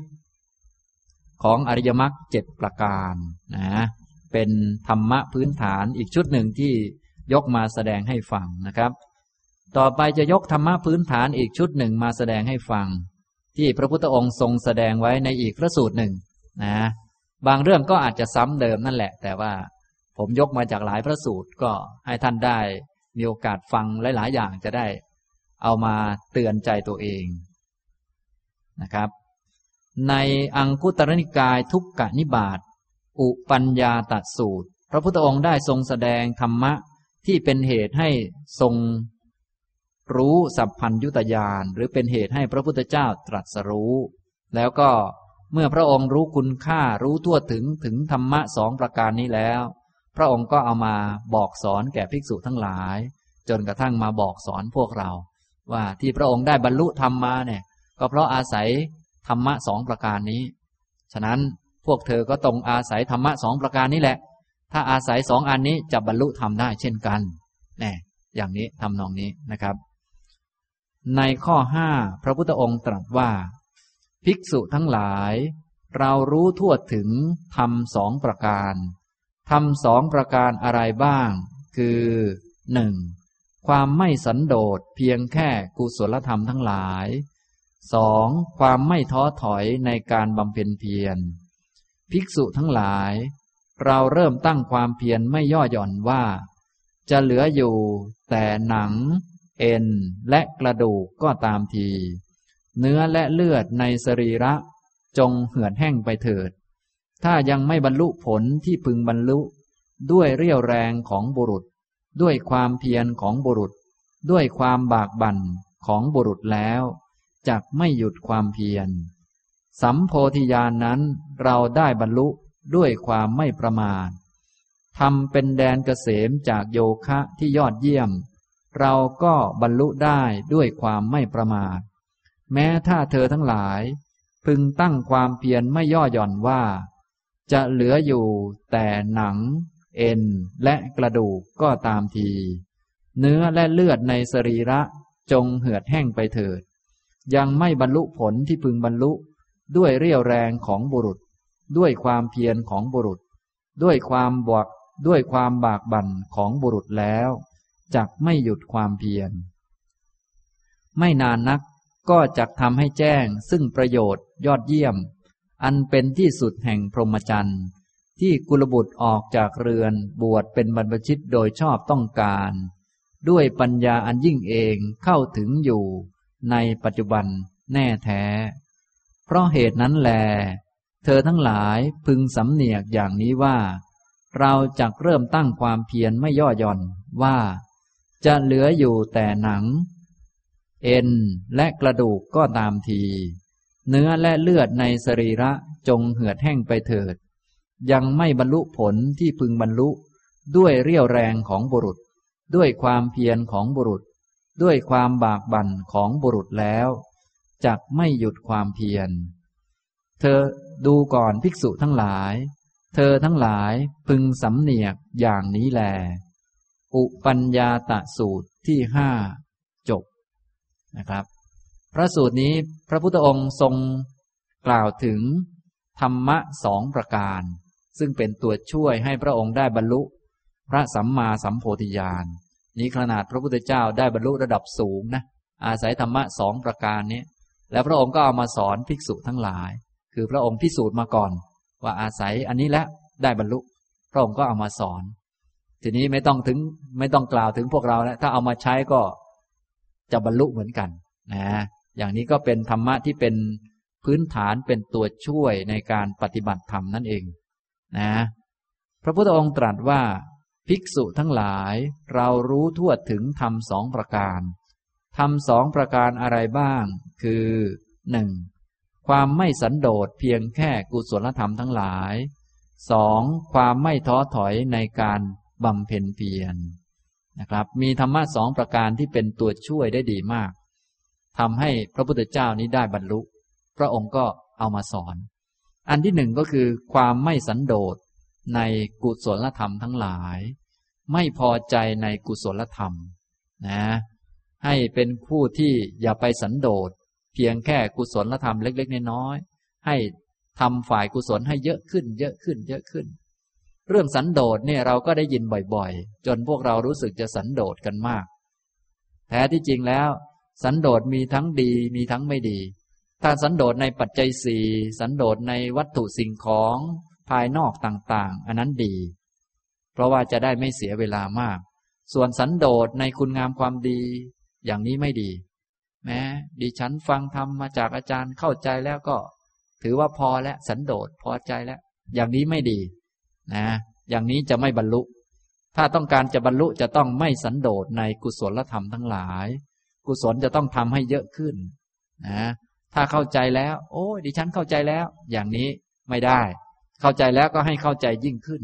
โอ้ วันนี้ปฏิบัติแล้วก็ต้องไม่แล้ว ต้องปฏิบัติให้มากขึ้น มีศีลแล้วก็ต้องไม่แล้ว ก็ต้องมีสมาธิ มีสมาธิแล้วก็ต้องไม่แล้ว ต้องเจริญปัญญา มีปัญญาแล้วก็ต้องไม่แล้ว ต้องไปเจริญมรรคให้มันบริบูรณ์ให้มันเต็มเนี่ยจะต้องไม่สันโดษในกุศลธรรมทั้งหลาย แม้อันนี้ก็สำคัญมาก พวกเราทั้งหลายถูกสอนแต่เรื่องสันโดษมา ทีนี้ก็เลยว่า แม้พอมาเจอเรื่องธรรมะก็อะไรนิดๆหน่อยๆก็ พอแล้วสันโดษแล้วพอใจแล้วแค่นี้ก็พอแล้ว คิดแต่อย่างนี้ก็เลยได้เท่านี้ตลอดเลย นะ แค่มีโอกาสได้ฟังธรรมก็ดีแล้ว เนี่ย ไอ้ก็ดีแล้วเนี่ย ไม่ดีแล้วเสมอไป ไอ้ก็ดีแล้วเนี่ย แม้ได้เงินมาร้อยหนึ่งก็ดีแล้ว อันนี้ถูก นี่ดี แต่ได้ฟังธรรมก็ดีแล้ว อันนี้ ไม่ถูก ได้ฟังธรรมก็ต้องเอามาปฏิบัติ ปฏิบัติแล้วก็ยังไม่แล้วก็ต้องทำยิ่งยิ่งขึ้นไปอีกเนี่ยอย่างนี้ทำนองนี้ นั่งสมาธิแล้วก็ยังไม่แล้ว ลุกขึ้นจากสมาธิก็ต้องมีสติต่อไป คุ้มครองจิตต่อไป มันยังไม่แล้ว พวกเราแหมได้ นั่งสมาธิแล้วก็ดีแล้วก็ลุกขึ้น ปล่อยกรรมฐานเลย เดินออกไปข้างนอก หายหมดนะขาดสติหมด วันนี้ถือว่าได้เดินจงกรมแล้ว นั่งดูข่าวดีกว่าเนี่ยก็คิดเป็นอยู่เท่านี้เลยวนอยู่ นะ อย่างเนี้ยโอ้ ปฏิบัติมาห้าวันแล้ว ก็พอแล้วอะวันนี้กินของอร่อยกันหน่อยน้ำลายไหลหยดแหมแหมกรรมฐานหายหมด เสื่อม ส่วนใหญ่เป็นอย่างนี้กันนะอันนี้ อาจจะเป็นที่เราไม่เข้าใจสันโดษอันถูกต้อง หรือเปล่าหรือว่าเป็นที่กิเลสของเราเองก็ยังไม่ทราบ ฉะนั้นให้รู้ไว้ ว่าที่พระพุทธเจ้าสอนเนี่ยธรรมะที่เป็นเหตุให้บรรลุธรรมเนี่ย อันที่หนึ่งคือ ความไม่สันโดษในกุศลธรรมทั้งหลาย กุศลคุณงามความดี อย่าไปสันโดษอย่าไปเพียงพอคำว่าสันโดษคือพอใจในสิ่งที่มีแล้ว กุศลเนี่ยอย่าไปพอใจในสิ่งที่มีแล้ว ถ้าเรามีแล้วอย่าไปพอใจ ให้เอามาให้เยอะขึ้น แต่ถ้าเป็นวัตถุสิ่งของปัจจัยสี่ให้พอใจในสิ่งที่มีแล้ว เช่นเรามีเงินสองร้อยอันนี้ให้พอใจ ให้พอใจในสิ่งที่มีแล้ว เรามีภรรยา เท่านี้อ้วนประมาณนี้ให้พอใจอ้วนเท่านี้ก็ไม่อ้วนกว่านี้ก็โอแล้ว ก็ว่าไป ก็ให้พอใจในสิ่งที่มี เท่าที่มีนั่นแหละอย่าไปพอใจภรรยาชาวบ้านเขา ภรรยาชาวบ้านเขาอาจจะผอมกว่านี้หรืออะไรก็ตามแต่เถอะ แต่เราพอใจแล้วเท่านี้ภรรยาเราเท่านี้นะสวยงามประมาณนี้แหละ หรืออื่นๆบ้านของเราประมาณนี้ที่มีเท่านี้ห้องประมาณนี้ก็พอใจ สันโดษนี่หมายถึงพอใจในสิ่งที่มี ยินดีชอบ พอใจในสิ่งที่มี การพอใจในสิ่งที่มีดีเฉพาะด้านปัจจัยสี่เท่านั้น ดีเฉพาะด้านวัตถุเท่านั้น ส่วนคุณธรรมนี้ไม่ดีเลย เป็นตัวขัดขวางการบรรลุธรรม สมมุติเรามีความอดทนเท่านี้แล้วในใจเรา ถ้าไปพอใจว่า โอ้ เรามีความอดทนเท่านี้แล้ว อย่างนี้ผิดเลย อย่างนี้ผิดจะต้องไม่พอใจ จะต้องเพิ่มขึ้นมาอีก ต้องให้เยอะขึ้นกว่านี้อีกนะเอาอันนี้มาใช้ประโยชน์ต่อไป ไม่เหมือนเงินนะ เงินเนี่ย สมมุติเรามีเงินในธนาคาร เราฝากไว้อะหนึ่งหมื่นก็ให้พอใจในหนึ่งหมื่นอันนี้อย่าไป คิดออกข้างนอกว่า โอ้อยากได้อีกอย่าไปอย่างนั้นนะให้พอใจในสิ่งที่มี ถ้าเป็นด้านกายภาพด้านวัตถุเนี่ย ให้พอใจ ให้สันโดษในปัจจัยสี่อันนี้ถูกต้องแล้วอพอใจในสิ่งที่มี เช่น พระไปบิณฑบาตได้ อาหารมาเต็มบาทอย่างเงี้ยก็อะอาหารจะดีจะไม่ดีก็ให้พอใจในสิ่งที่ได้นี่แหละเนี่ยอย่างนี้ เหมือนเราไปทำงานก็ได้เงินเดือนเท่านี้ก็ให้พอใจเท่านี้ ให้พอใจที่ได้อย่างนี้อ่าอันนี้ปัจจัยสี่ให้สันโดษนะครับ ทีนี้สันโดษด้านปัจจัยสี่นั้นถูกต้องดีแล้ว แต่ว่าด้านคุณธรรม อย่าไปสันโดษมีหิริแล้วก็แม้ดีจังเราพอใจแล้วมีสันโดษมีหิริเท่านี้พอใจแล้วอย่างนั้นผิด จะทำให้คุณธรรมไม่เจริญงอกงาม จะต้องไม่พอใจในกุศลธรรมทั้งหลายที่มีอยู่ จะต้องทำให้เยอะขึ้นหาวิธีทำให้มันงอกงามและเอาอื่นๆมามากขึ้นอตอนนี้มีสติแล้ว ก็อย่าไปสันโดษอย่าไปพอใจว่า โอ้ เรามีสติเท่านี้ก็ดีแล้ว ไม่พูดชั่วไม่ทำชั่วนี่ มีสติควบคุมได้ แม้ดีแล้วใช้ได้แล้ว อย่างนี้ไม่ได้ อย่างนั้นจะไม่เจริญงอกงาม มีสติแล้วก็อย่าไปสันโดษอย่าไปพอใจแค่สติที่มีนั้น จะต้องเอาสตินั้นไปทำกรรมฐานต่อไปให้มันเป็นสมาธิ พอได้สมาธิแล้วก็ต้องไม่พอใจเท่านั้น ต้องทำต่อไปอีกเอาสมาธิที่ได้นั้นมา ฝึกข้ออื่น เอาอื่นมาใส่ต่อไปอ่าฉะนั้นมีทั้งสันโดษดี มีทั้งสันโดษไม่ดี สันโดษดีก็คือสันโดษด้านวัตถุสิ่งของด้านปัจจัยสี่ อันนี้ให้รู้จักพอใจในสิ่งที่มีในสิ่งที่ได้ ส่วนคุณธรรม กุศลธรรมทั้งหลายเนี่ย อย่าไปพอใจนะพวกเราแค่เรื่องเล็ก ๆน้อยๆเช่นได้ทำบุญได้ไปไหว้พระ ก็รู้สึกพากันพอใจแล้วได้ไปกราบพระวันนี้กราบเก้าวัดแล้ว ขารากเรียบร้อยแล้วพอใจ นอนแอ่งแมงนะ นี่คิดเป็นอยู่เท่านี้ได้บุญแล้ววันนี้ได้บุญมาเต็มเพียบแล้ว พอใจแล้วนะพอกลับมาบ้านก็ บุญไม่บุญไม่รู้แล้วบ่นคนนั้นคนนี้ไปเรื่อยเพราะเขาได้บุญมาเขาพอใจแล้วไง อย่างเนี้ยก็คิดกันเป็นอยู่ท่านี้เอ้าไปทำบุญที่วัดแล้ว พอใจแล้ว พระท่านให้พรมาเรียบร้อย อายุวันโนสุขังพลังแล้วพอเดินกลับมาก็ส่งจิตไปจับผิดคนนั้นคนนี้ไปเรื่อยเนี่ย อันนี้ก็คือ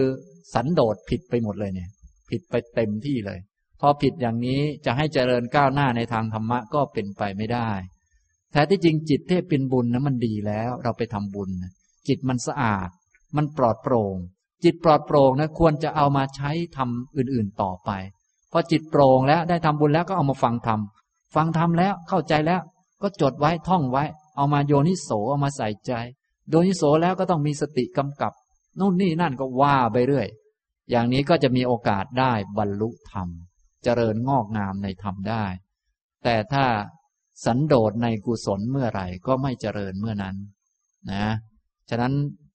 ทางความเข้าใจในเมืองไทยเรานี้นับว่าคลาดเคลื่อนเรื่องนี้มากทีเดียว ท่านทั้งหลายที่มาสนใจธรรมะก็ให้เข้าใจให้ถูกต้อง บุญทั้งหลายนี่อย่าไปพอใจ ใจมีบุญแล้วห้ามพอใจ อย่าพอใจในสิ่งที่มี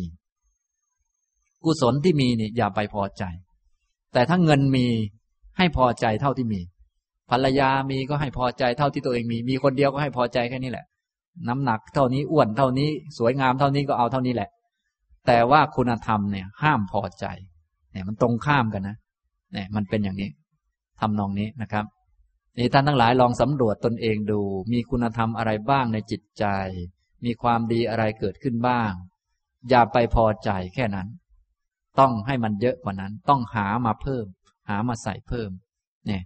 ถ้าคนไม่สันโดษในกุศลธรรมทั้งหลาย อย่างนี้จะเจริญก้าวหน้า จะงอกงามยิ่งขึ้น แต่ถ้ามีอะไรนิดหน่อยก็พอใจแล้วจะเอาอะไรนักหนา เราได้ฟังธรรมก็ดีแล้วนี่ก็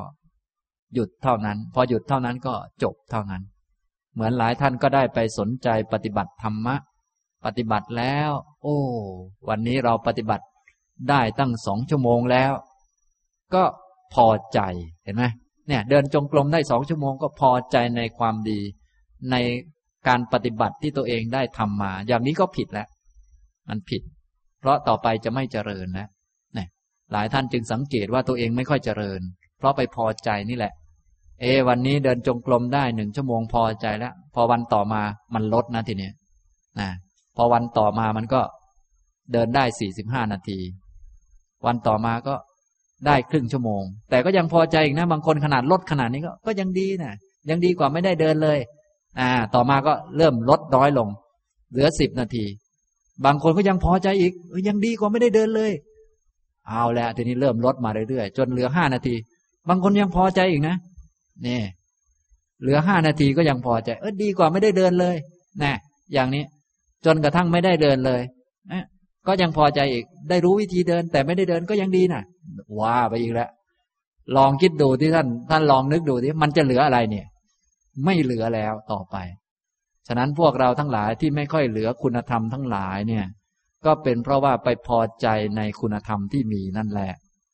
หลายท่านมาฟังธรรมได้ความรู้แล้ว ก็พอใจในความรู้ แล้วก็เฉยไป ผ่านไปเดือนหนึ่งความรู้หายหมดแล้ว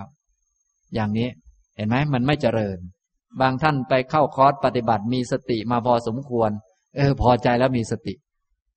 เพิกเฉยไป หมดแล้วนะอย่างนี้ทำนองนี้ ฉะนั้นสรุปว่า ธรรมะข้อที่หนึ่งสำหรับเหตุที่ทำให้บรรลุธรรมที่พระพุทธองค์ทรงแสดงในที่นี้ก็คือ ความไม่สันโดษในกุศลธรรมทั้งหลาย อันนี้ให้จำแม่นๆ สิ่งที่มีในจิตใจโดยเฉพาะคุณธรรม อย่าไปพอใจ จะตรงข้ามกับเรื่องสิ่งของข้างนอก ถ้าเป็นเงินที่เรามีให้พอใจสิ่งที่มี วัตถุสิ่งของบ้าน เรามีเท่านี้ไม่ใหญ่โตเท่าเขาไม่เป็นไร ให้พอใจที่มีเท่านั้น ให้พอใจเท่าที่ได้เท่าที่มี ให้สันโดษในปัจจัยสี่แต่ถ้าเป็นด้านกุศลธรรม ต้องกลับข้าง ไม่สันโดษ ไม่พอใจ ในสิ่งที่มี มีแล้วอย่าไปพอใจนะอย่าไปพอใจว่ามีเท่านี้ เออ คนอื่นเขามีมากกว่านี้ ต้องให้มากกว่านี้ อ่า มีได้มากกว่านี้ เอามาเพิ่ม มีศีลแล้วก็ดีแล้ว อย่าไปพอใจนะต้องให้เยอะกว่านี้อีกทำนองนี้นะครับ นี้คือธรรมะข้อที่หนึ่งความไม่สันโดษเพียงแค่กุศลธรรมทั้งหลาย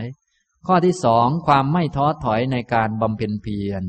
ข้อนี้ก็สำคัญ เวลาทำความเพียรนนี้จะต้องไม่ท้อถอย จะต้องไม่ถอยลง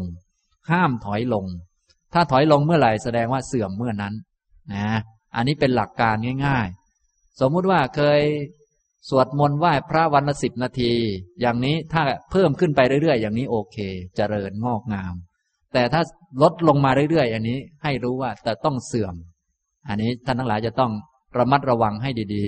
ๆ หลายท่านเคยมาฟังธรรมมา เคยฟังธรรมตอนฟังธรรมใหม่ๆ ฟังเยอะเหมือนกันวันละชั่วโมงหนึ่งพอหลังๆมาก็ชักจะรู้เรื่องขึ้น เก่งมากขึ้นเอ๊ไม่ต้องฟังเยอะก็ได้ วันละสิบนาทีก็ได้ อ่า ก็เอาแล้วชักจะเริ่มเข้าทางแล้ว คือเข้าทางเสื่อมแล้วนั่นเอง แต่เขายังไม่รู้ตัว พอต่อไปต่อมาทีนี้ชักจะเก่งขึ้น เดือนหนึ่งค่อยมาฟังทีหนึ่งพอมาฟังทีหนึ่งก็มาบอก อาจารย์ก็พูดเรื่องเดิมแหละแน่ก็ว่าอย่างเงี้ย เสื่อมไปหมดแล้วอย่างเนี้ย ไม่เจริญหรอกอย่างเนี้ย นะฉะนั้นธรรมะที่จะเจริญเนี่ย มันต้องไม่ท้อถอยในการบำเพ็ญความเพียรทำความเพียรอะไร เช่น นั่งสมาธิ เคยนั่งได้ครึ่งชั่วโมงก็ต้องนั่งให้เยอะกว่านั้นอีก นะ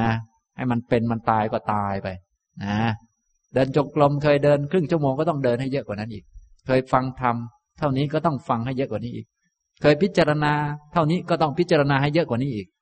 จึงจะได้ผล หมายเขาว่าทำกรรมฐานอะไรต่อมีอะไรต่าง ๆ เนี่ย แต่เดิมเคยทำไม่ได้ตลอดวันต้องทำให้มันได้ตลอดวัน นั่นแหละ ให้มันเยอะขึ้นจนกระทั่งเป็นวิถีชีวิตธรรมดา ทั้งชีวิตคือการปฏิบัติธรรม คือการนึกถึงธรรมะ นั่นแหละ มันจึงถูกต้อง ต้องทำให้มันได้ นั่นแหละ จึงจะไม่เสื่อมจึงจะได้บรรลุธรรม นี้ข้อที่สองความไม่ท้อถอยในการบำเพ็ญเพียรนี้ก็สำคัญเหมือนกัน ฉะนั้นสองประการนี้สำคัญมาก พระพุทธเจ้า ของเราได้บรรลุเป็นพระอรหันตสัมมาสัมพุทธเจ้าก็เพราะธรรมะสองข้อนี้ พระพุทธเจ้าของเราเนี่ย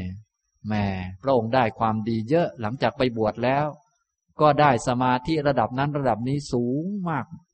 แต่พระองค์ก็ไม่พอใจในสิ่งที่ได้มา ยังต้องได้อีก ต้องได้อีกไปเรื่อยนะพระองค์ก็เลยไม่หยุด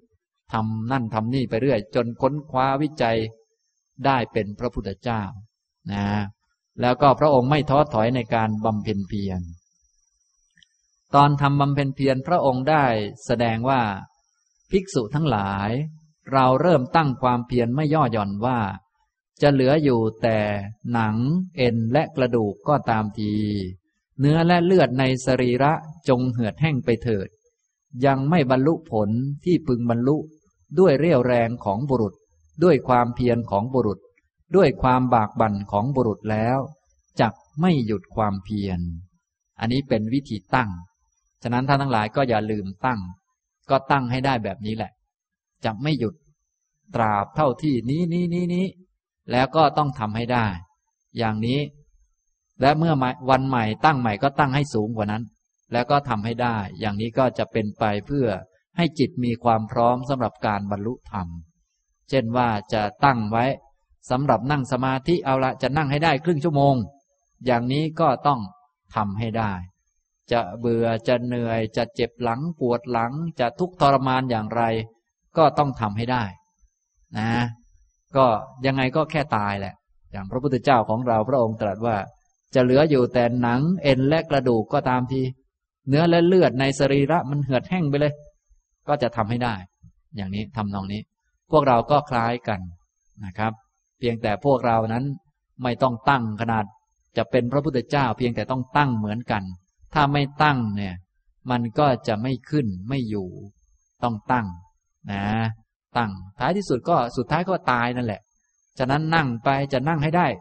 ครึ่งชั่วโมงก็นั่งไป มันจะเจ็บหลังปวดหลังจะเบื่ออะไรต่อมีอะไร มันก็แค่ตายนะ่ะเราก็จะเหงือดแห้งก็แห้งไปเถอะเลือดนะ่ะ เนื้อจะพังกระดูกจะพังก็พังไปเถอะ เราก็ทำไป อย่างนี้ ถ้าทำอย่างนี้ได้บ่อยๆและทำอยู่เสมอ นี่มีโอกาสที่จะบรรลุธรรมได้ แต่ถ้าอะไรนิดๆหน่อยๆแล้วก็ท้อถอยย่อหย่อนความเพียรแล้ว กิเลสก็จะแทรกเข้ามาแล้ว ท่านทั้งหลายคงจะเคยทำความเพียรมาบ้างและที่ไม่สำเร็จเนี่ยลองสำรวจตัวเองดู ว่าเป็นเพราะย่อหย่อนไหม ส่วนใหญ่จะเป็นเพราะย่อหย่อน ก็คือว่าตอนทำความเพียรก็เพียรดีอยู่ แต่สักพักหนึ่งก็ลดความเพียรลงมาเรื่อยๆ ลดเวลาลงบ้างลดอะไรบ้าง ย่อหย่อนไปบ้างนิดหน่อยก็กิเลสก็ได้ช่องแล้วอย่างนี้ทำตรงนี้นะครับ อันนี้ก็เลยได้ยก คำสอนของพระพุทธเจ้าเกี่ยวกับธรรมะสองประการมากล่าวให้ฟัง ท่านทั้งหลายจะได้ รู้จักแล้วก็นำไปใช้ให้เกิดประโยชน์ ให้เป็นไปเพื่อการบรรลุธรรมต่อไปนะครับ ธรรมะสองประการนั้นอันที่หนึ่งก็คือ ความไม่สันโดษเพียงแค่กุศลธรรมทั้งหลาย กุศลธรรมทั้งหลายที่มีแล้วเกิดขึ้นแล้วในจิตใจ อย่าไปยินดีในสิ่งที่มี ในใจเรามีอะไรบ้าง บางท่านไม่ค่อยมีเลย อย่างนี้ก็ยิ่งต้องเพิ่มพูนยิ่งขึ้นมา ต้องเพิ่มเยอะๆ ทีนี้บางท่านมองดูแล้ว โอ้มีหลายอย่างเหมือนกัน มีความเข้มแข็งอดทน มีความรู้ความเข้าใจ มีหิริโอตตปปะ แม้มีหลายประการ นั้นของดีอย่างนั้น อย่าไปสันโดษในสิ่งที่มีนั้น ต้องเพิ่มมันอีก ต้องเพิ่มมันเข้ามา ให้เยอะขึ้นให้เยอะขึ้นอันนี้นะครับ ฉะนั้นสันโดษเนี่ยสอนกลับกัน ถ้าเป็นของภายนอกวัตถุสิ่งของปัจจัยสี่ให้สันโดษในปัจจัยสี่แต่ไม่สันโดษในกุศลธรรมทั้งหลาย สอนกลับกัน กลับข้างกันนะหมายความว่าทางโลกเนี่ย ถ้าจะเจริญทางโลกมันก็ไม่เจริญทางธรรม ถ้าต้องการเจริญทางธรรม ทางโลกก็ต้องลดลงไป อันนี้เป็นเรื่องธรรมดามากนะ เป็นเรื่องปกติ แต่พวกเราที่ไม่ค่อยเจริญไม่ไปไหนมาไหนส่วนใหญ่ เมื่อไปหาพระก็จะเอาทั้งสองอย่าง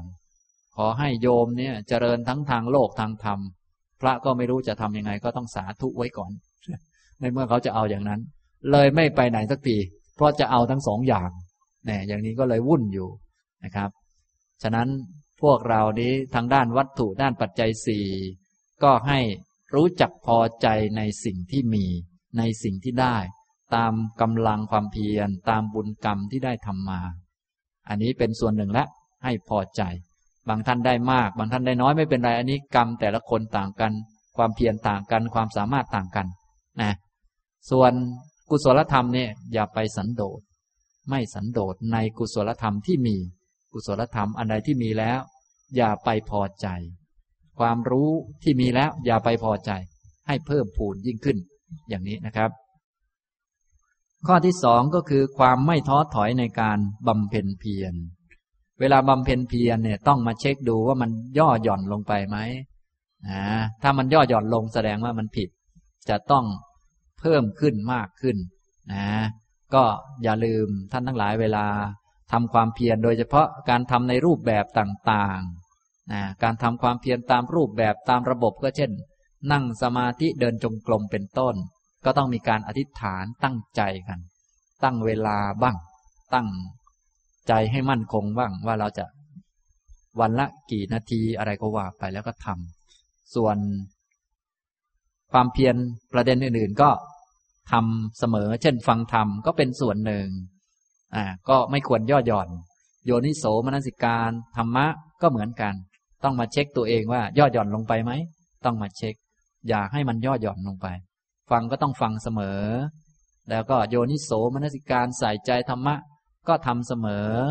สติก็ทำเสมอ สมาธิก็ทำเสมอฝึกเสมอ อย่างนี้ อย่าไปย่อหย่อน อย่าไปท้อถอย อย่าให้มันลดลง ถ้าทำได้อย่างนี้ก็มีโอกาสเป็นไปได้ที่จะได้บรรลุธรรมอย่างนี้นะครับ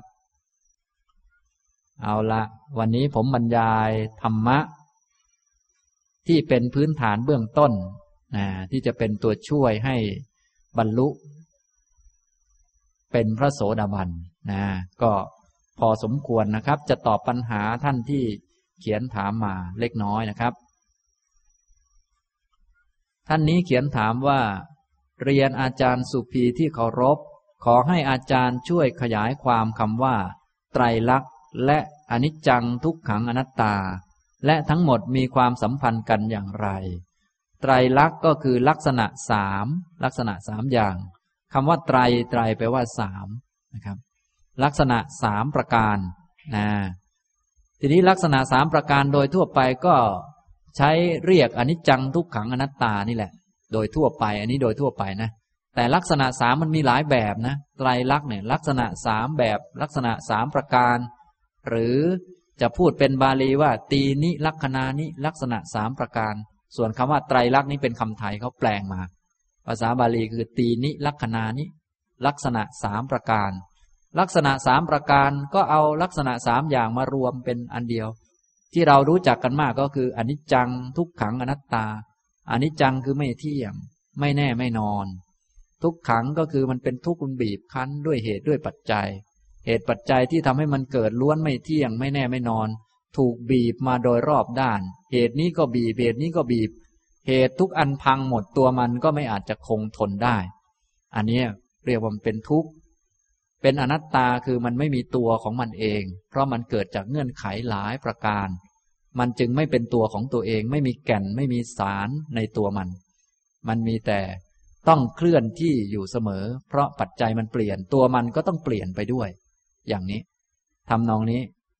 ลักษณะอนิจจังทุกขังอนัตตานี้ก็รวมเรียกว่าไตรลักษณ์ได้เหมือนกัน ทีนี้ไตรลักษณ์มันมีหลายอัน มีหลายหมวด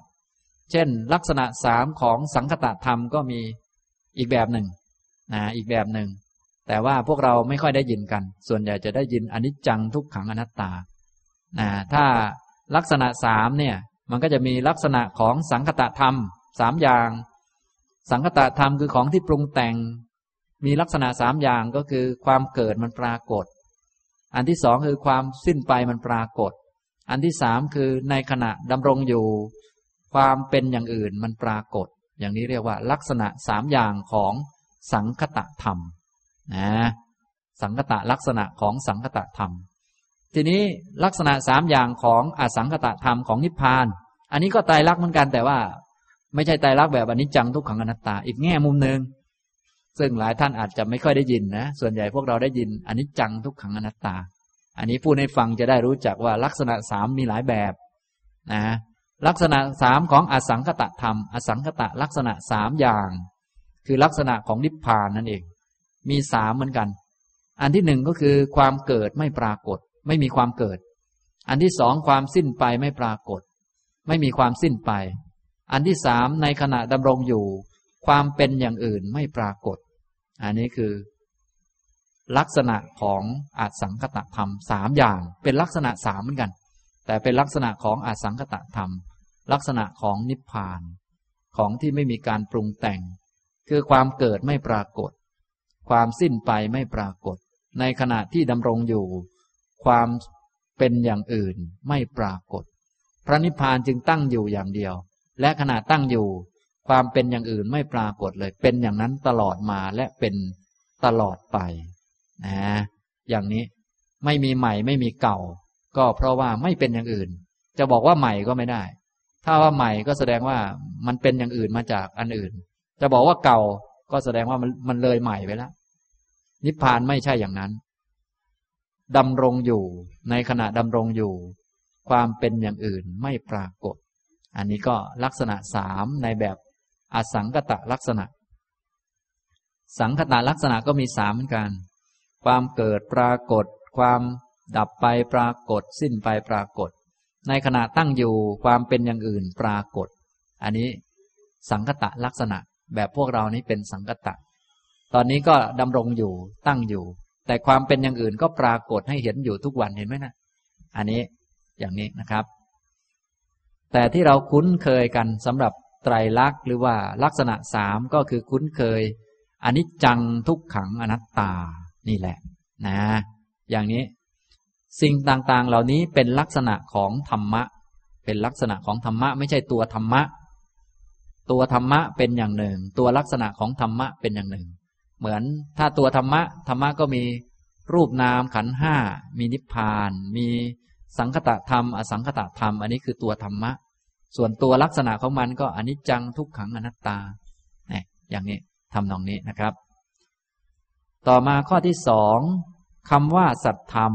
เท่ากับธรรมะ ใช่หรือไม่ ความหมายบางแง่มุมก็เท่ากัน บางแง่มุมก็ไม่เท่ากันคำว่าสัตธรรมเนี่ยหมายถึงธรรมะของสัตบุรุษ ธรรมะที่เป็นฝ่ายดีนะหมายถึงฝ่ายดีเท่านั้น ถ้าเป็นฝ่ายดีระดับสูงสุดก็โลกุตระธรรมเก้า มรรคสี่ผลสี่นิพพานหนึ่งถ้าดีระดับรองๆลงมาพื้นๆก็เนี่ย สัตธรรมที่เป็นกุศลกรรมบทสิบอย่างนี้ก็เป็นฝ่ายดี ส่วนคำว่าธรรมะนี้เป็นคำกลางๆ ใช้กับดีก็ได้ไม่ดีก็ได้แล้วแต่ที่ใช้เป็นกลางกลางฉะนั้นว่าไปแล้วจึงมีทั้งเท่ากันทั้งไม่เท่ากัน สัตธรรมแปลว่าธรรมที่เป็นของดี รรมะของสัตบุรุษ ธรรมะของท่านผู้มีปัญญา มีความรู้ หมดกิเลส ท่านผู้มีความรู้มีปัญญาท่านก็ต้องสอนแต่อันที่ดีๆ เรียกว่าสัตธรรม ภาษาไทยเราก็เติมพระเข้ามาข้างหน้าเป็นพระสัตธรรม อย่างนี้ก็มี ส่วนคำว่าธรรมะเป็นคำกลางๆนะครับ อันที่สามบารมีสามสิบทัศคำว่าทัศคืออะไร ทัศแปลว่าสิบภาษาไทยเราชอบซ้ำซ้ำคำ คำว่าสามสิบเนี่ยสามสิบก็คือสามสิบแล้วคำว่าทัศแปลว่าสิบทัศะแปลว่าสิบนะภาษาบาลีก็คือทัศะทอทหาร แล้วก็สอเสือ ทัศะแปลว่าสิบนะครับ ทีนี้ถ้าสามสิบทัศถ้าแปล ก็แปลความหมายไม่ค่อยได้ ก็สามสิบเสร็จแล้วก็สิบอีกทีหนึ่งสามสิบสิบเลยงงอยู่นะแต่ว่าคำไทยเขาเป็นคำสมมุติกันแบบไทยไปแล้วสามสิบทัศหมายถึงบีบารมี สามสิบอย่าง โดยเอามาจากสิบคูณด้วยสามอ่าก็เลยเรียกว่าสามสิบทัศอันนี้แบบไทย แต่คำว่าทัศจริง ๆ แปลว่าสิบทัศะแปลว่าสิบนะอันนี้ ฉะนั้นภาษาไทยจะเอาอะไรกับเขามากนักก็ไม่ได้ บางทีเขาก็ใช้ซ้ำไปซ้ำมาอะไรไปเรื่อย ทัดแปลว่าสิบนะครับนะทีนี้บารมีสามสิบนี้ก็คือ เอาสิบนั้นมาคูณสามเป็นบารมีธรรมดา อุปบารมีแล้วก็ปรมัตถบารมี ก็เลยเป็นบารมีสามสิบถ้าจะพูด ให้ครบแบบเป็นบาลีก็ทัศบารมี อันนี้บารมีสิบติงสะบารมี บารมีสามสิบเท่านี้แหละ ไม่มีทัดไม่มีอะไรทั้งนั้นแหละแต่ไทยเราก็ก็เขาชอบแบบนี้เนาะเป็นคำสมมุติก็ไม่ว่ากันนะครับ เราก็สามสิบทัดกันไปนะอย่างนี้ อีกท่านหนึ่งเขียนมาถามว่า การเจริญวิปัสสนาด้วยสติปัฏฐานสี่กายเจริญด้วยอาณาปานสติ ดูความรู้สึก การหายใจเข้าออก ของลมหายใจนั่งไปสักพัก รู้สึกถึงเวทนา แต่เนื่องจากสมาธิยังไม่มีกำลังแน่วแน่พอ ก็เลยใช้วิธีหันมาสวดเจริญพุทธคุณของพระพุทธเจ้าแทน ปฏิบัติเช่นนี้ถูกทางหรือไม่ กราบขอบพระคุณอาจารย์อย่างสูง นั่งดูลมหายใจ ดูหายใจเข้าออกไป สักพักหนึ่งก็เกิดความรู้สึกขึ้นก็รับรู้เวทนา แต่สักพักหนึ่ง สมาธิไม่ค่อยมีกำลังก็เลยหันมา สวดมนต์ซะเลย อย่างนี้จะถูกไหมนะอันนี้ก็อยู่ที่เราว่าจะทำกรรมฐานอะไร ถ้าจะทำกรรมฐานอาณาปานสติให้มันมีความคล่องแคล่วชำนาญ เราก็ควรจะ อยู่กับลมหายใจให้มันชำนาญให้มันคล่องแคล่ว จะได้เป็นเครื่องอยู่ แต่ถ้าเราไม่เครียดว่ากรรมฐานไหนก็ได้ ขอให้จิตมีกำลัง ขอให้จิตมันอยู่กับเนื้อกับตัวมีความรู้ตัวดี เราก็นั่งดูลมหายใจไป มันไม่ค่อยมีสมาธิก็ เดี๋ยวมันฟุ้งซ่านไปเรื่องอื่น ก็แทนที่จะปล่อยมันฟุ้งซ่านก็ชิงสวดมนต์ซะก่อน สวดมนต์พอสวดมนต์อิติปิโสไปสักพักหนึ่งสักสิบเที่ยวเรียบร้อยแล้ว มันไม่ไปไหนแล้วก็กลับมาดูลมหายใจ ดูลมหายใจไปสักพักหนึ่งเดี๋ยวมันจะไปคิดเรื่องอื่น ชิงคิดก่อนมันเลย สวดมนต์ก่อน สวดมนต์ไปสักพักหนึ่งอ่าละ มันอยู่แล้ว ก็มาดูลมหายใจ อย่างนี้ก็ได้อ่าอันนี้ก็เป็นวิธีโดยเฉพาะสำหรับท่านไหนที่รู้สึกจะไม่ค่อยอยู่ เช่น อยู่กับลมหายใจแป๊บเดียวก็ฟุ้งไปคิดเรื่องโน้นเรื่องนี้ อย่าปล่อยมันไปคิดอย่างนั้น เราดูลมหายใจไปสักพักหนึ่ง รู้จิตใจของตนเองว่าแม้มันชอบหนีไปคิดเรื่องอื่นเลยเราก็ชิงลงมือก่อนเลย สวดมนต์ดักคอมันเลย สวดมนต์ตั้งใจสวด พอสวดให้จิตมันอยู่กับตัวพอสมควรแล้ว ต่อมาก็ยกจิตไปไว้ที่ลมหายใจ ทีนี้ยกไปยกมา พอมันอยู่กับตัวบางทีมันง่วงนอนนะทีนี้พอมันง่วงนอนก่อนที่จะง่วงนอนก็ชิงลงมือสวดก่อน สวด อิติปิโสให้เรียบร้อยอ่าสวดมนต์จิตตื่นตัวดีแล้วก็ค่อยดูลมหายใจ อย่างนี้ก็ได้ ทำตรงนี้นะครับฉะนั้นการทำกรรมฐานเนี่ยเน้นสำหรับฝึกจิต อันไหนฝึกจิตได้ ให้อยู่กับตัวได้มีความรู้ตัวดีก็ใช้อันนั้นแหละทำไปเลย หลายอย่างก็ได้ไม่เป็นไรนะครับ อย่างนี้ เอาละวันนี้บรรยายและตอบปัญหาก็พอสมควรนะครับ ให้ทุกท่านตั้งใจฝึกสติสักนิดหนึ่งอ่าให้ทุกท่านนั่งยืดกายให้ตรง ยืดกายให้ตรง ทำความรู้ว่ากายนั่งอยู่ยกจิตไปสำรวจที่ศีรษะที่หัว ไล่มาที่คอ มาถึง ไหลหลัง ไล่มาที่ก้น ที่น่องจนกระทั่งถึงฝ่าเท้าที่เหยียบอยู่กับพื้น ไล่จาก ฝ่าเท้าขึ้นมา จนกระทั่งถึงศีรษะทำความสำรวจกาย ให้จิตมารู้กาย อย่างนี้เรียกว่ากายนั่งอยู่ นั่งท่านี้เรียกว่านั่งเก้าอี้ กายมันอยู่ในท่านี้ มันไม่รู้ตัว ส่วนตัวรู้ก็คือ จิต จิตเป็นตัวรู้ ให้จิตกับกายมันสามัคคีมันอยู่ด้วยกัน กายไม่รู้จิตรู้อ่าตอนนี้กายนั่ง จิตรับรู้อ่าต่อมาก็ ให้สำรวจกายลงไปสำรวจมองดู กายของเรานี้ประกอบไปด้วยผม ผมอยู่บนหัวกายไม่ใช่คนเป็นกาย มีผมอยู่บนศีรษะ ต่อมาก็ขนอยู่ทั้งตัว เล็บก็อยู่ที่ปลายเล็บ ที่ปลายนิ้ว นิ้วมือสิบนิ้วเท้าสิบฟันอยู่ที่ปาก หนังหุ้มอยู่ทั่วตัว